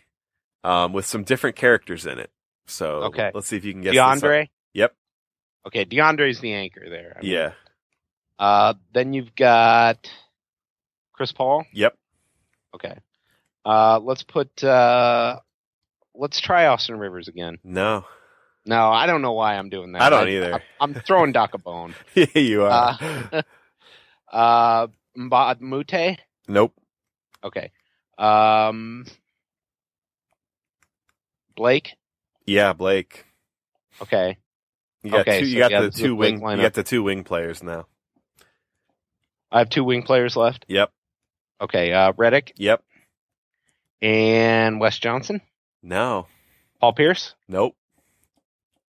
Uh, if if you say Jeff Green, I'll give you. A, I'll give you a hint. Q-tip. Pablo, Q-tip. Q-tip. What do you do with a Q-tip? What do you do with a Q-tip? I don't know. Just tell me. You clean out your ears. It's Lance Stephenson. Oh, oh, okay. All right. Yeah, I forgot. I didn't have him on my list. All right. We got to go more quickly. Who is the Celtics death lineup? Uh, Celtics death lineup. Um, defensively. Well, defensively, but they have a net rating better than Okay. 20. Okay, Marcus Smart, Yes. uh, Avery Bradley, Yes. Jae Crowder. No. Shockingly, no. Okay, uh, Evan Turner. Yes. Um, Two white guys. Big hint. I, I was just gonna go Tyler Zeller. No, not Yeah. Zeller. Not Zeller. Wow, Kelly Olynyk. Yep. And who else? Uh, Jonas Jerebko. That's correct, Nate. wow. And that's all we have. Those are all yeah, of Brad Stevens is. those are all of the end other than the Warriors. Brad Stevens like- can turn that into a death lineup. He's yeah. a he's a genius. Well, other than like the four Warriors death lineups, which the, the the the actual death lineup for the Warriors has a net rating of 50, which is so absurd to me. that's a, that's a thing. But Yeah. Harrison Barnes, Steph Curry, Draymond Green, Agua, Andre Iguodala, and Klay Thompson has a defensive rating of 95, which is elite. But they have an offensive rating of 145. I don't even know what to do with that. Their true shooting percentage is 77%. I don't even know what to Yeah. do with that, Nate. I don't even, Yeah. that is DeAndre Jordan alone in a gym, true shooting percentage. Um, Yeah. But anyway, those are all of the death lineups. So the Cavs have one. We went over it. Uh, the Warriors have like four. The Celtics have one. I, I don't really buy that Celtics lineup because I feel like that is a bench lineup a lot of times. That's not a mainline lineup. So that well, that that lineup's playing bench units a lot. they've played 127 minutes. You could be right. Um, the lineup in here. I mean, and and not that that's not legit because all the points count. It's just, and that's great coaching if you figure out a way to get that kind of production out of your bench. Right. Now the two well there's there's three lineups in here that have over uh 500 minutes that are not death lineups but they're good lineups. And it's uh the Warriors have one. It's their starting lineup. Has over 500 minutes and has a sub 97 defensive rating. Um the uh Spurs starting lineup Oh has 665 minutes and their defensive rating is 95, which is really good. And then, uh, where was the other one? Oh, actually, this one actually cracked me up. I couldn't believe it. Um, the Thunder, the Thunder's starting lineup. Okay. Oh, with with Saint Weirdo. No, no, no, no. St. Weirdo comes off the bench. Their Oh, starting realize. lineup, Russell Westbrook, Andre Roberson, uh, oh yeah, Roberson. really Durant, good. Ibaka, Steven Adams. That lineup No, played, actually, that makes sense because, I mean, Durant's the worst defender in that lineup. that lineup has played almost 800 minutes, has a net rating of 17, and is a defensive juggernaut. They have a net, they have a Yeah, defensive no, I rating mean- of 96, and they're a terrible defensive team, Nate. They're like Oh yeah, bottom Their half of bench the is league. such a train wreck. Dude, that blew my mind. How could your how could a 800 minute starting lineup that has a defensive rating of 96? I'm gonna look it up, but Well, part of the reason is they don't play Roberson enough. Well, the Thunder's team defensive rating is in the bottom half of the league, I believe. No, uh, they they actually close games with uh with Dion Waiters a lot, which Is You know, makes stunningly not a lot of to do. Yeah, but I was blown Um, away by that because I was looking through the Thunder and I was like, wow, the Thunder are like when we talk about the bad version of the Cavs, the Thunder are like the Cavsiest version of that. A really good offensive team that has these weird droughts and just is a terrible defensive team. And then I saw Well, that they- their starting line. They are the worst good. bench of any good team in the league. Yeah. But man, that, that was shocking to me. Okay, so that was like a hour long potent perceptions, I think. But uh, we got it we got not an hour long. We got through it. But we did. Uh, what else do you want to talk about? I mean, we talked So- about we we we piled on I- I- Kyrie. I, I, I will. I do have to say, um, I'm, I'm going to do a little potent perceptions with you. oh, okay. Um, and it's going to be name this guy and name the season. Okay, really Okay. quickly, the Thunder's team def- def- the Thunder's team defensive rating is 103. Uh, and if I sort by defensive rating, which I will, uh, they are okay. They're not bottom half the league. 11, 12. They're 12th. The Cavs are 10th. So Thunder are 12th in the NBA in defensive rating, and their starting five, if they just played the whole game, would be the second best defense in the league behind the Spurs. That's crazy. The Thunder, if they don't ever play their bench in the playoffs, could actually be a really interesting team. But go ahead. Now it's your turn to, to potent perception me. Okay, actually, um, so if I gave you a guess of what Kevin Love's um, three point percentage over the last five games was, what what would you tell me? It was. Um, well, I know he did well today. Are you including today's game? I am including today's game. Okay. His percentage. Um, I'd say like 35%. Over the last five games, he is averaging 3.6 makes on eight shots a game from three for 45%. Wow, I would not have guessed that. Yeah, he's been very, very good. Well, that's good Uh, because he was the last. I feel like the last time we had a podcast, he was really in a slump. He was he he has had a very good week. Um, the his field goal percentage um above or below 500. Uh, I'd say below.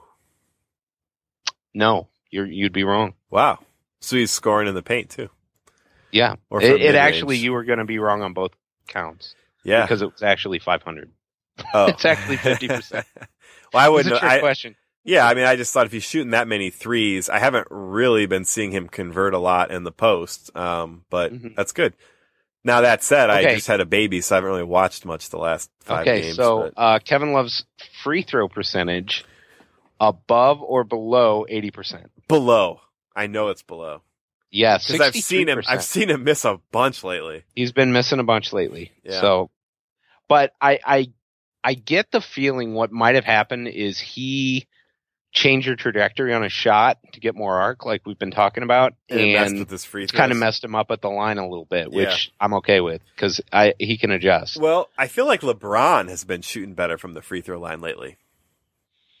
So, which is higher over the last week, uh, last five games for Kevin Love, assists or turnovers? Assists, definitely. Yeah, 2.4 assists, two turnovers a game. So, Oh wow, two turnovers a game is kind of high. yeah. for, for only two point four. Yeah. No, assists. yeah, but, yeah, okay. he's, he's, well, you got to look at the whole output, but yeah, um, and then rebounding per game above or below nine. I'm gonna go below. I feel like he hasn't been getting as many Nine point six rebounds. a game. Ah man, He's been solid. He's been solid. Twenty points, nine point six rebounds a game. So Kevin Love had a very good week. yeah, Um, that's good. and that and those numbers are only in thirty one minutes, oh, well, that's really uh, which good. is very good. yeah, yeah. that's Um, outstanding. so now, you know so who's been who, you know who's Kevin been Love. struggling with his shot lately is actually Delly. Uh, Yeah, the last uh, couple like last month and a half maybe. He's been especially struggling. inside the arc. yeah, Uh, he's still good catch and shoot three point shooter. right. Um, those were his two makes tonight. But inside the arc, he's been really hesitant.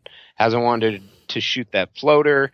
Uh, tonight he passed up a wide open layup. I, I want to see the Delly that at the beginning of the season went coast to coast and finished with his left hand. I, I want to. Well, he did finish a funky layup um, against the Hawks, where he Mhm. went left, but he doesn't really have a left hand. So at the last second, he like contorted his body. Yeah. and it was all twisted and kind of threw in a right-handed layup from the left side that was contested, and it was it was wild. It went in though. It was a good vine. I like Delly vines. Oh, th- th- there's nothing like a Delly vine. There's not So like a I- Delly vine. I'm going to give you a potent perception right. on uh, on LeBron James. Okay. Bring it on. Uh, over the last, I guess it'd be the last four games. Okay. Let me let me see if I can expand this out a little bit. Yeah, let's do the last five games. Uh, hold on one second. Talk amongst yourselves. Yeah, while you're doing that, um, LeBron is playing the best basketball I have witnessed him play since he was in a Cavs uniform the first time. And I'm not saying he didn't play better at times in Miami. I just didn't watch him that often. In fact, I purposely didn't watch him unless there was like five minutes left and they were down double digits and I was pretty sure they were going to lose. That was really the only time I ever tuned in to the Heatles. Um, because I couldn't handle the trauma of them winning and I loved to goat when they would lose. So, uh, now, like yeah, I said, the he- athleticism has been it's been off the charts. on display. That yeah. that alley oop he finished from J.R. Smith, it just blew me away. Did you see that in the Atlanta game where J.R. threw it like way off? I missed that one. I Oh really my I need to go back and watch it. Yeah, uh, read my recap. I think I put it in there in a vine. It was just stupid. Like how he one had the athleticism to even get to that ball, but then to have the touch to like caress it in with his left hand while he's Caress it. Yeah, it was crazy. He's going full speed. He jumps. The ball's way behind him. And with one hand, his offhand, he not only collects it, but he lays it in off the glass. It was just outrageous. Outrageous. I Yeah, don't, no, I don't feel like I don't feel like JR has given him a decent lob yet this year. He's given him like ten lobs that are all terrible, and LeBron keeps finding ways to convert somehow. no, he's giving him the off the glass lob. That wasn't bad. He probably didn't mean to do it off the glass. I mean, that's how bad it's been. He had the one where he almost missed the whole hoop. Do you remember that one? He threw it and it went like way upper left side of the backboard. Like it almost missed the entire hoop. And LeBron still got it. Was that the was that the one he caught? Jumped off the wrong leg and caught Yes, with the left yes, hand. yes, yes. Yeah. Yeah. So uh, LeBron over. Let's see. Uh, okay. So I'm trying. It's not working. You can do it, Nate. Okay. I, I can't do it. Why don't you ask Uh, me the, the, other thing I want to talk about while I'll we're setting answer it this and then up, I'll look it up.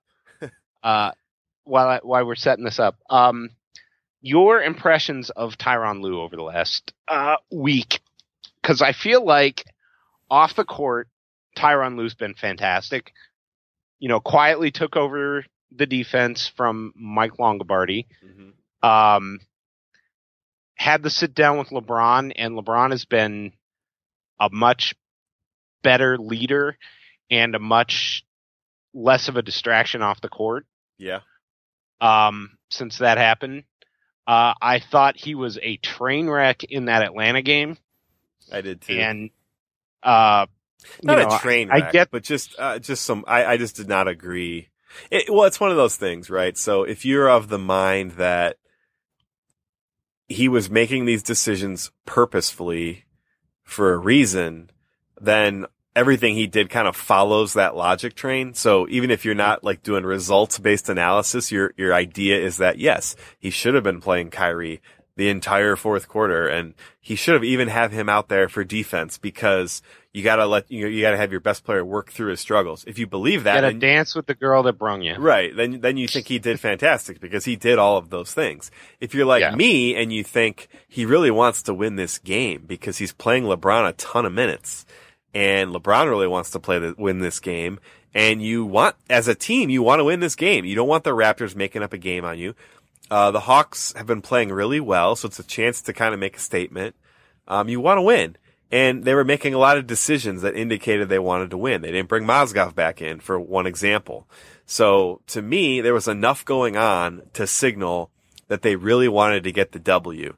And so, uh, playing Kyrie as much as they did in the fourth quarter, despite how badly he was struggling, was puzzling to me. And the decision out of a timeout, um, in an end of game situation, when they still had a timeout left, they had Kyrie on the court. It didn't end up mattering because, um, Shumpert switched on to Teague and, and kind of forced him to lose the ball.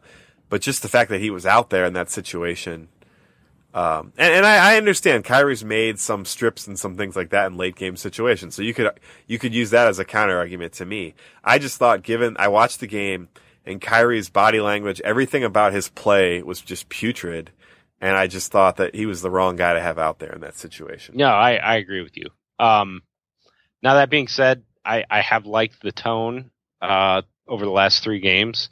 Uh, the, the energy level has been, you know, solid.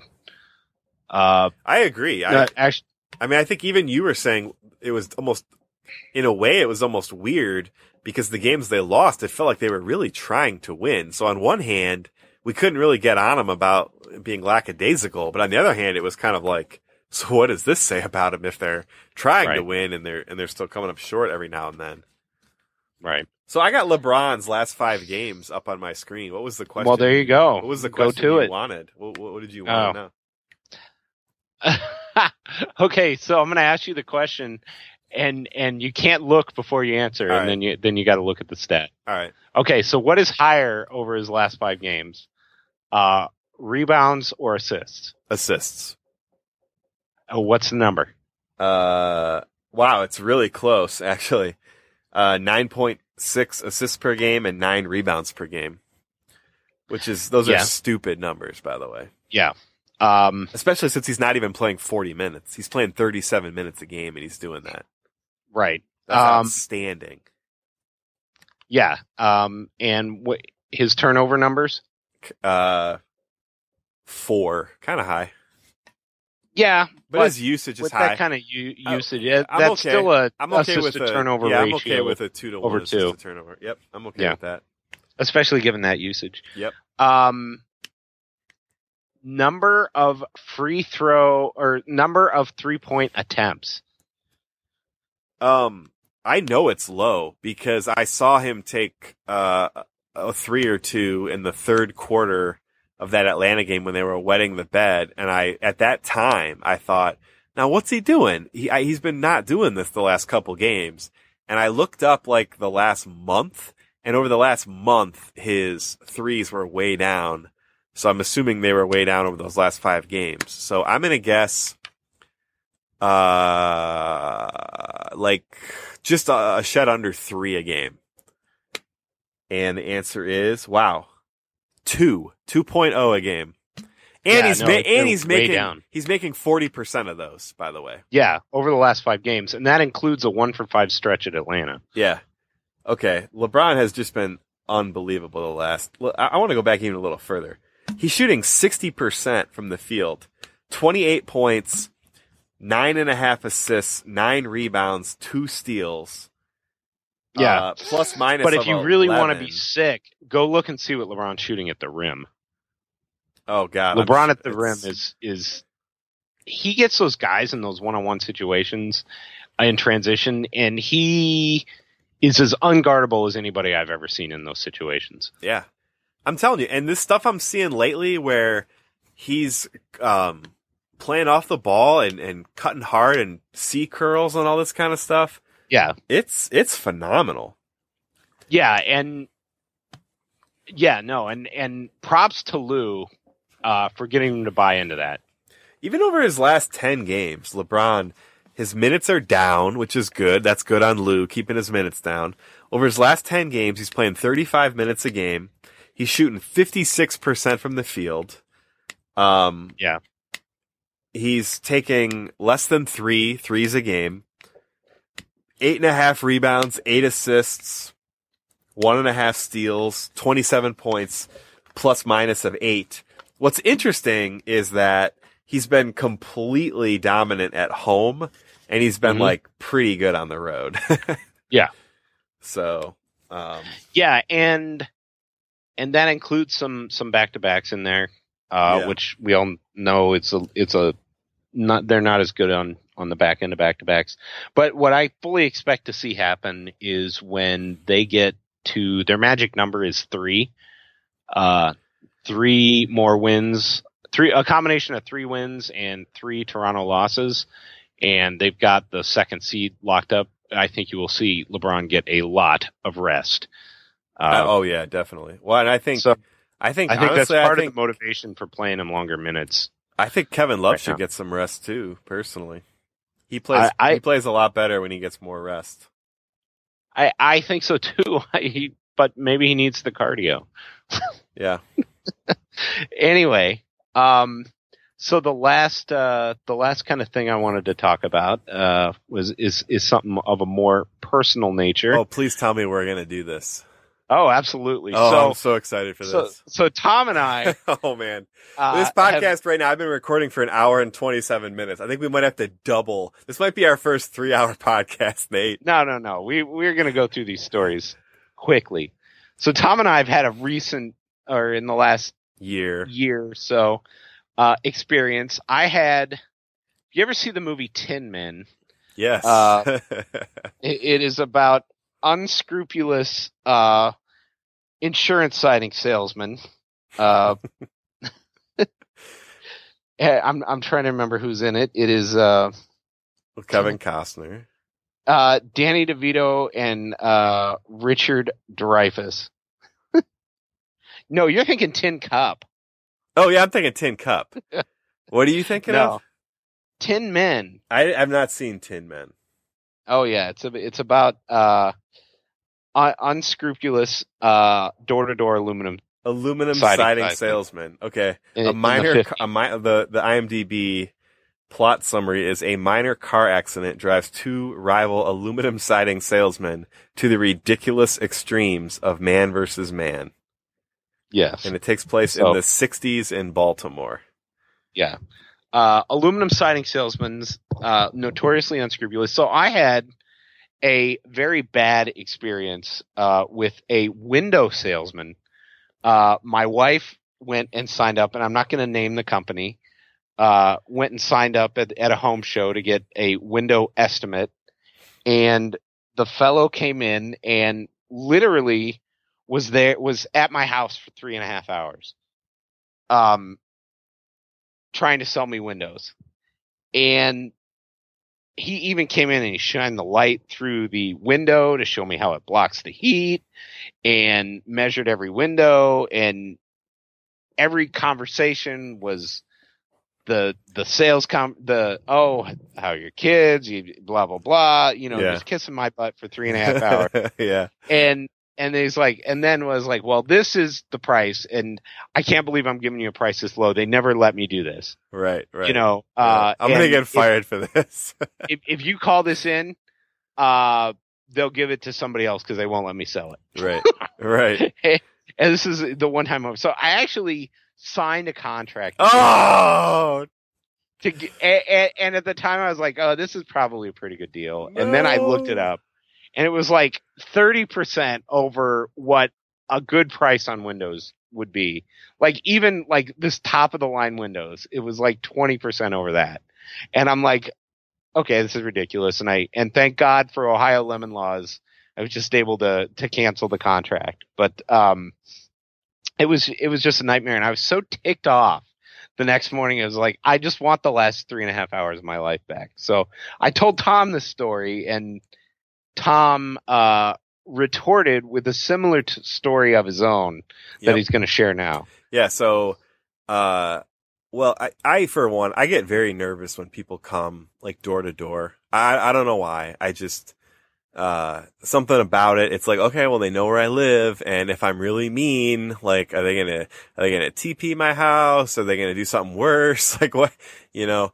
Um so it's unsettling to me when people both know where I live and I need to tell them basically like I'm just not interested whatsoever. Whether it's like trying to sell me something or like some kind of sort of like and it's so easy on the phone. It's like I'm not interested. Right. Take me off your calling list. That's all I ever say. Right, right. But I mean, they know this. They know that, you know, internet stuff we can ignore, phone stuff we can ignore, just not answer. Everyone has caller ID now.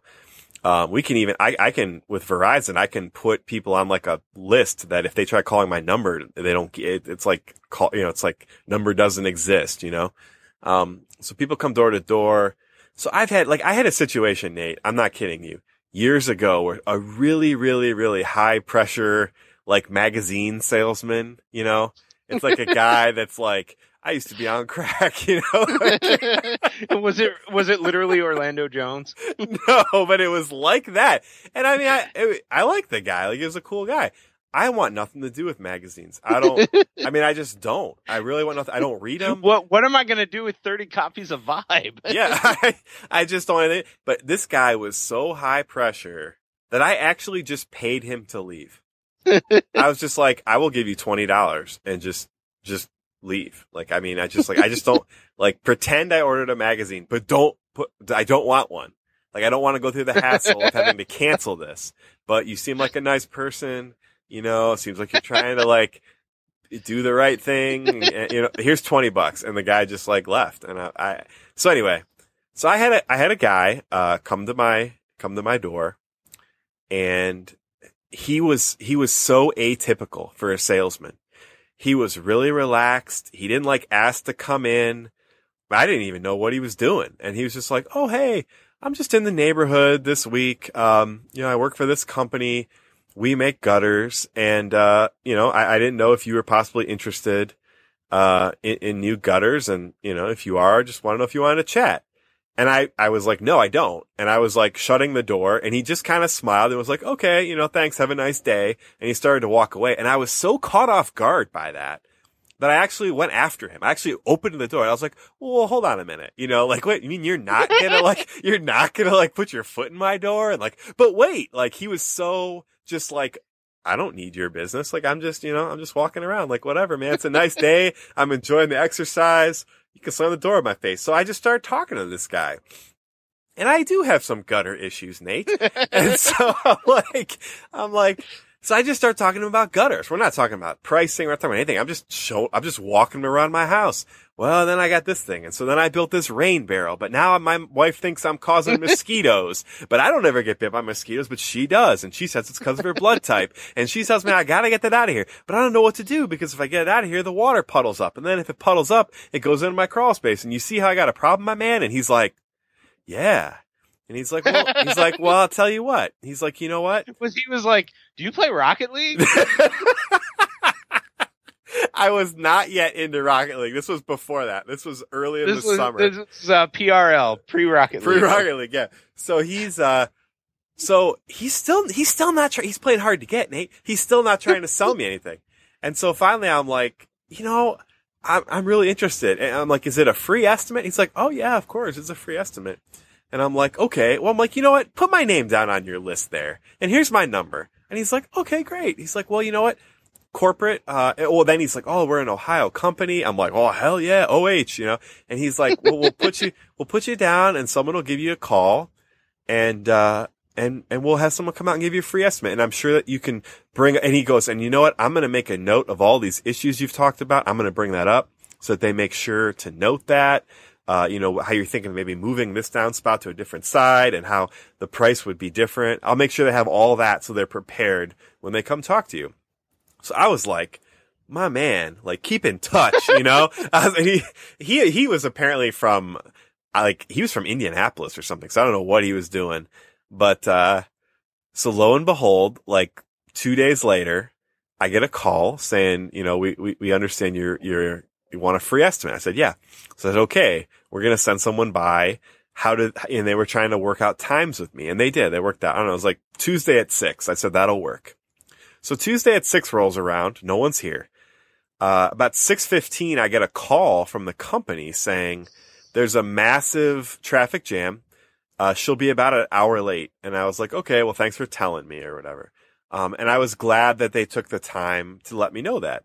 So now, instead of getting there at six, she gets there at like 7.30. And this woman is like the polar opposite of this nice young man that came. I mean, she, she was like a clown. Like she showed up and I thought she was gonna, like there was gonna be like eight other people in that car. It was like a circus. She's got duffel bags. She's got, I'm like, what, I'm like, what is going on with all this stuff? Like you're just here to talk to me about gutters. She brings out like three huge duffel bags. Uh, I, I, I didn't think we were gonna sit down or anything she says, well, where's a good place for us all to sit down? So we sit down. Now, mind you, I have two children, in, including a one and a half year old. It's way, it's like getting close to their bedtime because it's like 730. I kid you not, Nate. She talked to us for over two hours and I could not interrupt her. She started by going through the history of gutters. gutters were first invented in ancient Rome. And, and I'm just like, is this a joke? I'm like looking at my wife so I'm very skeptical. My wife is like, she was like a fish. She was like, it was like hook, line, and sinker. She's like getting so into this. And so you mean whole, I'm not gonna have to have a rain barrel anymore? um, yeah, right, right. So we're sitting here, and I start, I start realizing right away that this whole presentation is all just price biasing, right? She's just trying to get like potent perceptions. She's trying to create a perception in us so that when she gives us the offer, it seems like overwhelmingly good because now our bias has been so skewed by what she's doing. So she's going into not only the history of gutters, but like, let's go through. I'm not kidding, Nate. There were 10 different types of gutters and she had like little samples of all of them in these three duffel bags of hers. And she would bring them out and she would say like, who invented them? And then she would make up some price that I did not believe any of them, but my wife did. And so then by about the sixth gutter, she stopped giving me prices. But at this point, it was clear that like the first five were going to run me thousands for my little brick ranch house. Right. And I'm sitting here thinking like, I feel like I could do this myself for like under a thousand bucks, but whatever. So we're now in the like 3000 What are you bonded, Tom? No, but we're now in like the $3,000 range. And then she starts getting into like the high tech stuff like the post Silicon Valley like gutter inventions, you know? And so she's like showing me this gutter and this company down south has made these, a gutter guard, you know, and they're really popular. You've seen them on TV and, you know, blah, blah, blah. But she doesn't tell me what the price is. But then she tells me everything wrong with gutter guard. And then she goes, so some other company, you know. This is the same thing I went through with Windows. Yeah. So then it was like this company. It's like, improved. Whatever you do, don't buy windows from them. Buy it from these guys. These are the same windows we sell. They won't give you good as price as we will. Right. But don't don't buy from these other people. well guys. then it was like but here's this flaw in gutter guard and so people started having these problems so then this company came in and they fixed this problem and now they added this little lip here so now you never had this problem again and it was like pretty good but the problem was and then it was like now we're going up another level in technology she did this four more times so now she's at number nine. This gutter nine. is like gonna you do nine different gutters. She had ten. This number nine gutter was literally like gutter bot 9000 that was gonna like be my friend. I mean, this thing did everything. And she's like, but we've even improved upon that by streamlining it so you can snap them on and we, and we give you warranties and their lifetime. And it was just like, I'm sitting here thinking, lady, I bought this house as a foreclosure. If you walked within 500 feet of the house, you had a small seizure because of the smell of pet urine. I am not interested in these gutters that you're talking about that are going to be worth more than my house, I'm sure, when you finally get to the price. So finally, after all of this, my kids are screaming, Nate, and she's just sitting here like, I'm sure you just want to keep talking to me. I finally was like, Mel, like we got to do something about the girls. So she she gets out these sheets of paper. It was like a kid's game. And she was like, "I want you to write down what you think these like five gutters cost, like for your size square foot house." And on the sheet is like what the first five, which are all really crappy, of course, cost. And so I'm sitting here and I'm like, well, I know what's going to happen here. I'm supposed to like incrementally raise my price, you know, in this kind of linear way and get to some number that's going to be around like 10 grand. And then she's going to tell me it's like only eight grand or something. And that's exactly what happened. And so what I did, what I did, Nate, was I purposely went low. And so I just kept them like, I, I let them plateau at like 2,500 and for the last two, I made them like 3,000 and like 3,500. well, my wife, I think she put like $15,000 or something so outrageous. I was like, I could buy a space shuttle for that. Like, what are you doing? So she totally got owned. I just sent her inside. I was like, you know what? I was like, honey, I think the girls need to go to bed. I'll finish up here. With, You guys were outside the whole time. we were outside. It was a nice night, but yeah. So But who was watching the kids? that's what I'm saying. They were like climbing on me. I'm sitting in this folding chair. They're like climbing all over me. Oh, So- jeez. So, so finally, it's just me and this woman. Actually, before Melanie went inside, uh, she gives us the answers and she looks at me and laughs and goes, Oh, honey, like you didn't get a third of your house done for this price. And she sees Melanie's like outrageous over 10,000. She's like, actually, it's only $8,800, right? And I knew she was going to land about that spot. I could tell that's where she was going to wind up. So I just, I just told her, I'm like, well, you know, I mean, I'm, I'm sorry. I'm like, I didn't spend that much on my, you know, HVAC system that we just got. It's just like, you know, it looks like a great gutter, but you know, no thanks. so then she starts phoning a friend, Nate. She calls some dude named Bob and is like, Bob, I got Tom here. Uh, you know, he's really interested, but uh, it's a little bit out of his Hey, hey, range. hey, are, are, are you are you sure this was an actual person? I'm not Like- sure. I'm not sure. But she acted like she was talking to someone. And she's like, all right, Bob. All right, Bob. You'll call me right back. All right. All right. Thanks, Bob. And she goes, all right, I talked to Bob. He's going to see what he can do. And so like a minute later, someone does call and she answers and she's like, starts, she, she won't say, she won't repeat anything to him. Like, oh, okay. So like six grand. Like she's just like, uh huh, uh huh, uh huh. Okay. Uh huh. All right. Thanks, Bob. All right. I'll, I'll let you know. And she hangs up and then she writes down a number. and you know who was actually calling her back? It was actually the Gutterbot 9000. So anyway, she hold she writes it down on a piece of paper in this real dramatic way, like turns it really slowly. It's like, what if I could do this for you? And my wife's like, oh, you know, like I can't believe it. We could get we can get these gutters for only six thousand. And I'm like, uh, yeah. And so at this point, I just wanted to leave. And so I'm like, well, you know, I appreciate it. Why don't you just leave the quote with me, and uh, you know, I'll call if I'm interested. And it's like, oh no, no, and that's no. called a first sit sell. It's like, oh no, no, no, no. It's like, oh no, no, I can't do that. This price is only good right now. And I'm like, oh well, I never buy stuff like that. So even if you were gonna give me this whole thing for like 500 bucks, I would still have to call you back tomorrow. And she was just so, so she called Bob again. And she's like, I, it was unbelievable. So at this point, my wife goes inside. This happened two more times where she called Bob. And finally, I just looked at her and I was like real straight with her. I'm like, you know, you're, you're real nice and I appreciate your company. I really like the guy that came out and I like that you guys called to let me know you're going to be late. And, you know, you're real pleasant and everything that's been really informative, but I just don't do stuff this way. You know, I just, I'm just not going to Yeah, buy that's the something. same thing I did. I'm just not going to buy something that, and she was like kind of, kind of mad. Like I had wasted her time, you know? And so I, I was really polite about it. Just like, you know, I, I'm, I'm just, I'm just not going to do it. So finally she gives me a final offer. 3000 for the whole house. So now she's gone down from 8500 to 3 grand. Which is ridiculous to begin with. Right, exactly. So so you're telling me you mark these things up But this was the thing. hundred and twenty percent. But this was the thing. It was three grand, but it was only going to be half the house. So I just, Oh. I was like, well, no. So then as she's walking away, she goes, what if I could do the whole house? And I just said, for three grand? She goes, yeah, what if I call Bob back and I can get the whole house? And I was just like, I said, honestly, even if you do, I'm not going to do it right now. I'd have to call you back like tomorrow. So she goes, all right. You know, she packs up her clown car with all her stuff. and then, but then this was what blew me away, Nate. What she told me was, she said, don't call the company for at least 12 months. And I said, well, well, why is that?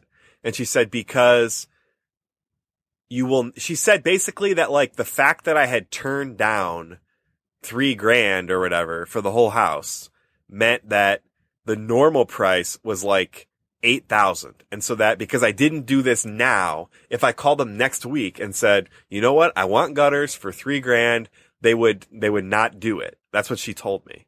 And I'm just sitting That's here the thinking same like, thing this guy that just sounds like such BS to me. And so I Right. just let her, you know, waved her away. Okay, see ya. So this was the best, Nate. I go inside. You know, my wife's putting the girls to bed and she goes, so what happened? And I said, well, I just, I just told her I wasn't ready to do it today. And she said that it had to be today or nothing. And my wife was kind of disappointed. And then she was like, well, what was the final price she went down to? Because while she was out there, we were still in like the 5,600 range. You know, this was like the first call with Bob. And I said, three grand for the whole house. And she was blown away. She was like, you turned that down? She was so like blown away. It was unbelievable. She was, I, and, and she is such a frugal woman. Like she, I mean, way more than me. Like she is incredible. The deals she finds. She got totally owned, Nate, by this woman. And it was so funny because I started laughing. I'm like, you got so taken to school by this woman. Yeah. And she was like mad at me. And she woke up the next morning and I'm sitting there eating breakfast and she comes over to me and she kind of smirks and goes, I'm really glad you sent that woman away. I don't know what, I don't know what I was thinking. no, we it would, was the same thing because we would so when this guy never spend. three, house- she's like, we would never spend three grand on shut on gutters. I can't even believe I was Yeah. thinking that. Thank you. And I'm just like, you're welcome, honey. no, no, this guy wanted us to spend. I think it was almost. I think it ended up being like eight nine hundred dollars a window. oh, dude. Uh, I know, and, and it, Oh it was like to do the whole house was like almost like seventeen thousand dollars Uh, or something like that. It it was insane, and it was it was like seventeen thousand dollars, and I'm like, yeah, I don't make a seventeen thousand dollar. I don't make a decision like this on you know the first time somebody comes over to my house. I get a couple quotes, blah blah blah. Right. And my wife was just like, she was in the same boat as your wife.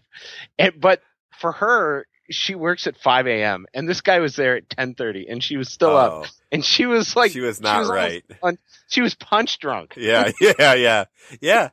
So finally, I just, I, I was like, yeah, let's just get this done. And I, I don't know why I signed the contract, but it was basically to just avoid, uh, confrontation.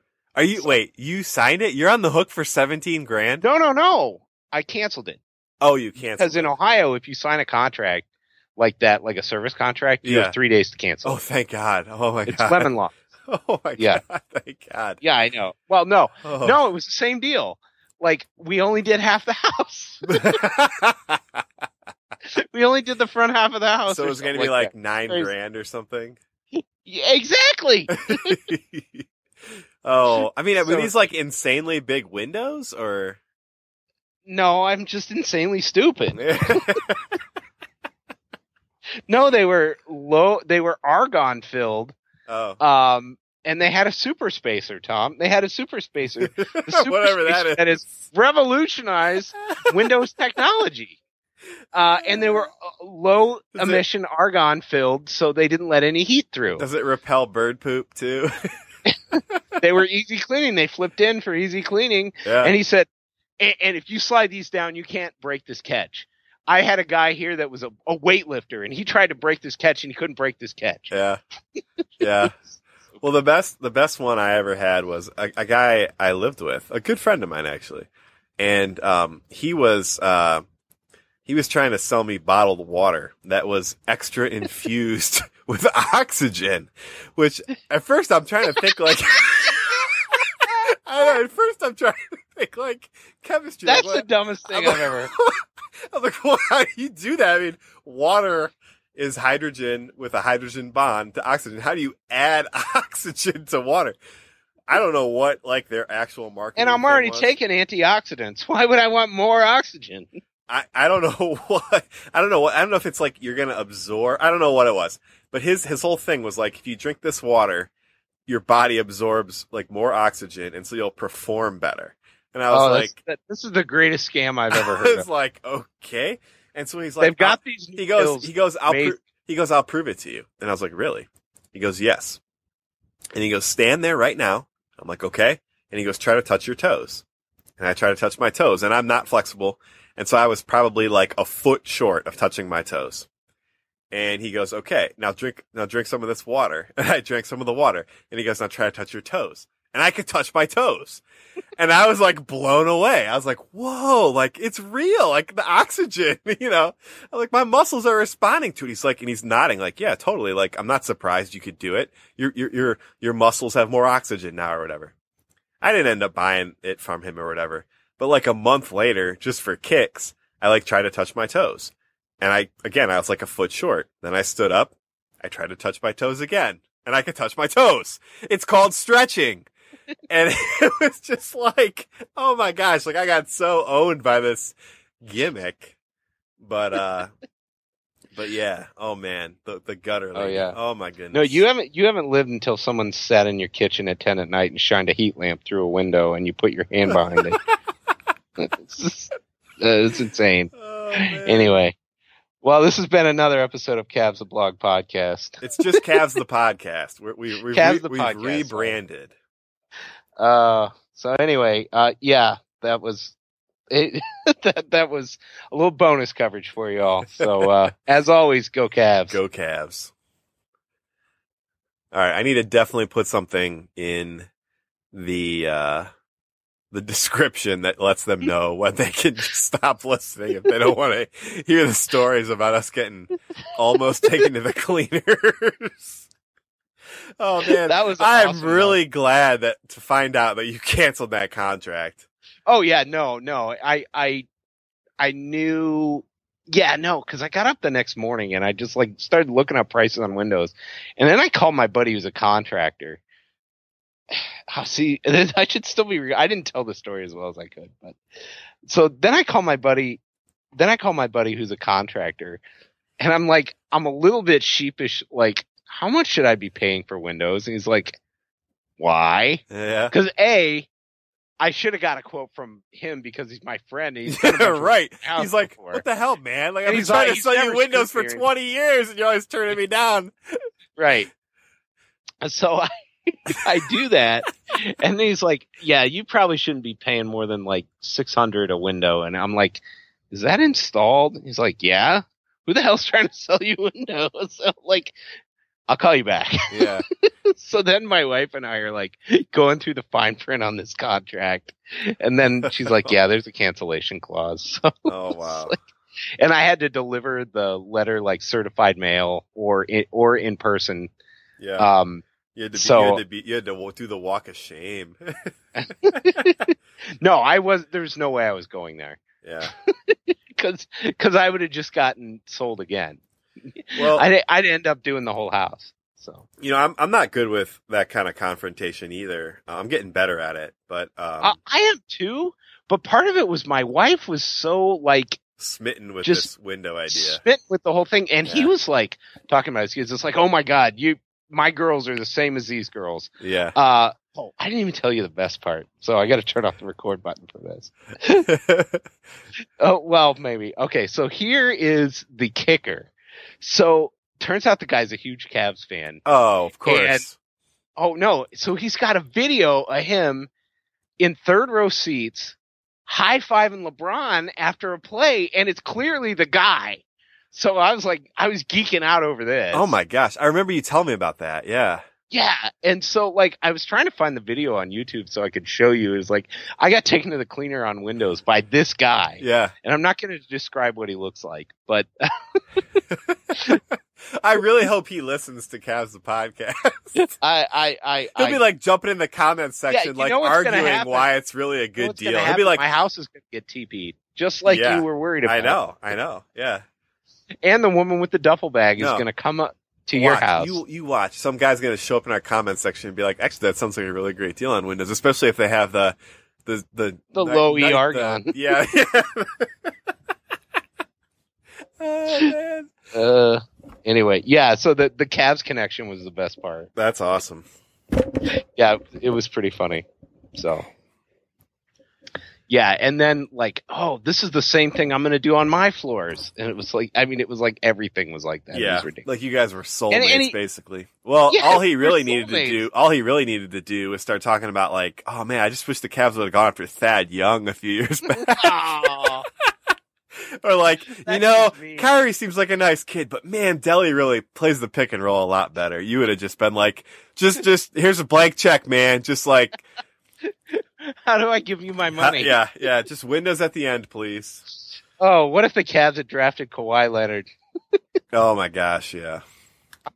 That guy, if he would have had, Oh. he, he definitely doesn't read Cavs blog because if he would, he would have owned you. He would have, he would have, he didn't, he'd have known exactly what to would've say. He would have been uh he would have been putting up vines of Victor Oladipo and he's like, I call Anthony Bennett gumdrop bear. Holy cow, so do I.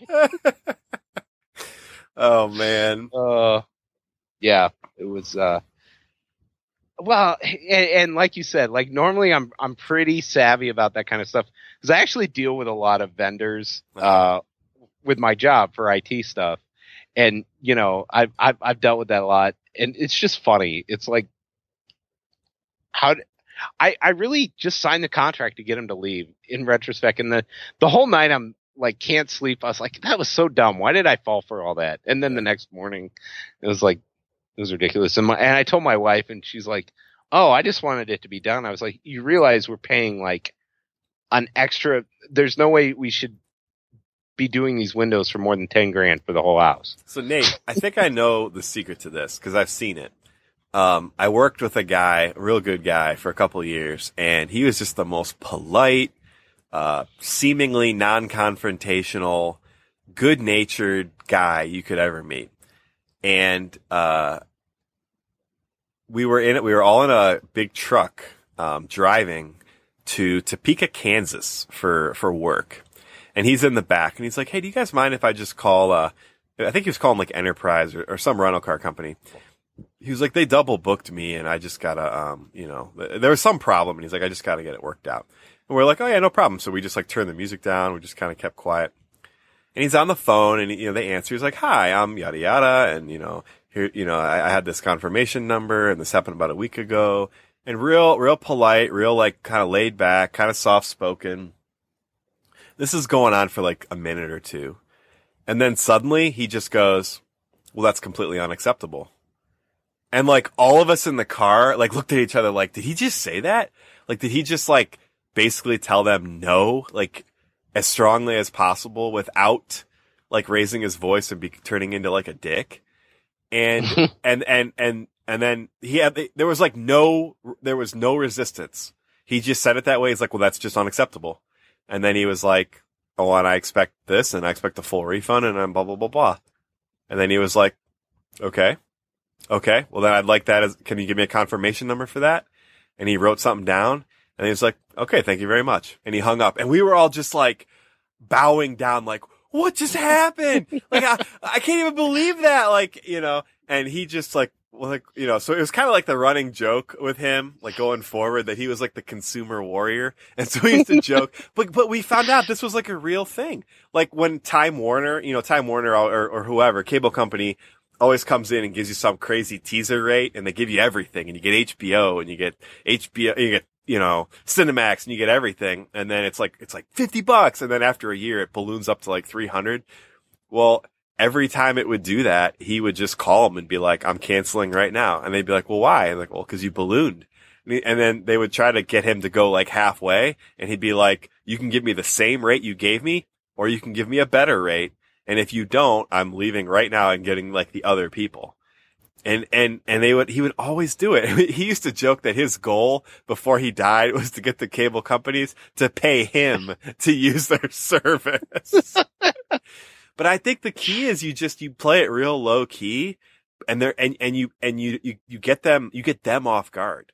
Like they well, sort of and, feel like and they're, you get them so they've invested time. well, they sort of feel like, yeah, they sort of feel like uh you act real unassuming and you kind of nod along and they're not ready for it. And then when you just hit them with that, they don't know how to respond. I, I think I think when you have that that's ang- how you got three thousand dollar gutters, Tom. I think when you have that anxious look on your face, like, oh no, I think they just keep pushing harder. I think if you just like, give me your best shot, and then you just you got to give them the poker face. and you just smack it back in their face. I think that's when they back down. So next time, just be sitting there like, oh yeah, argon. Oh yeah, uh huh, uh huh, yeah. Oh yeah, looks good. Oh, double cleaning. Oh, you got me. And then when they say the price, you just look at them and you go, well, that's just unacceptable.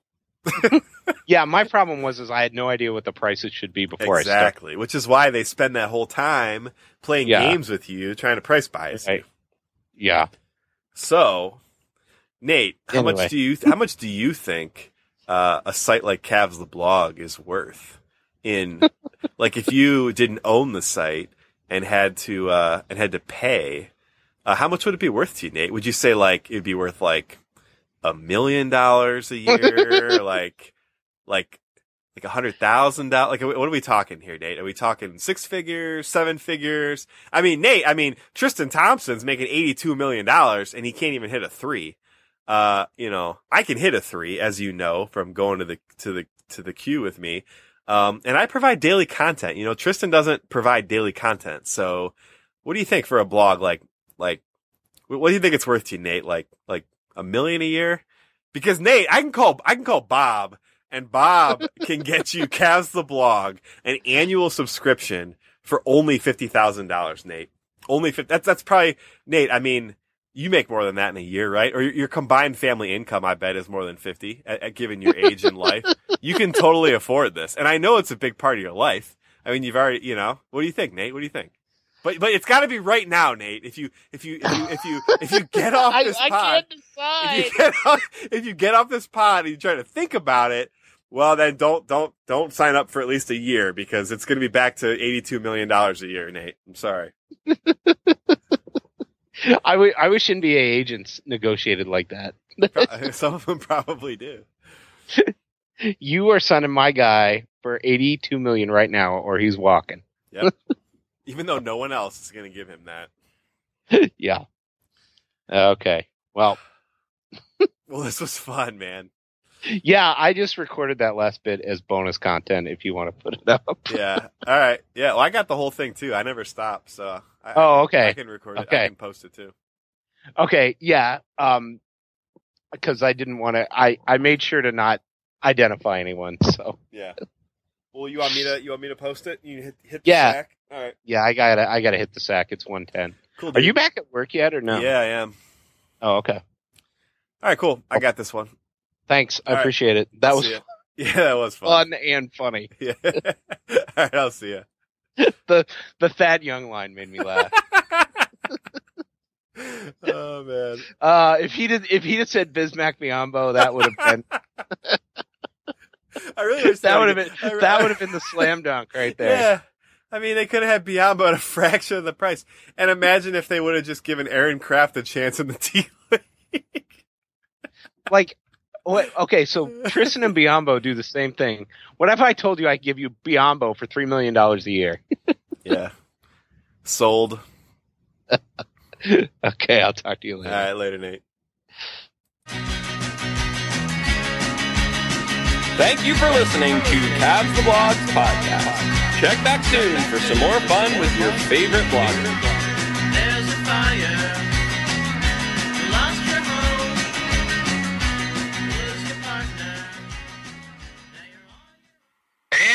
We're out. Everybody in your crew identifies as either Big Mac Burger, McNuggets, or McCrispy Sandwich. But you're the filet fish Sandwich all day. That crispy fish, that savory tartar sauce, that melty cheese, that pillowy bun. Yeah, you get it. Every time. And if you love the filet of fish, right now you can catch two of the classics you love for just $6. Limited time only. Price and participation may vary. Cannot be combined with any other offer. Single item at regular price. Ba-da-ba-ba-ba. Catch those springtime vibes all over Arizona. Break out of the winter blues by hitting the water at one of our lake and river parks. Take a hike among the wildflowers. Just make sure to stay on the trails and leave the flowers for the bees. Discover Arizona's best kept secret and visit azstateparks.com slash amazing to start your springtime adventure.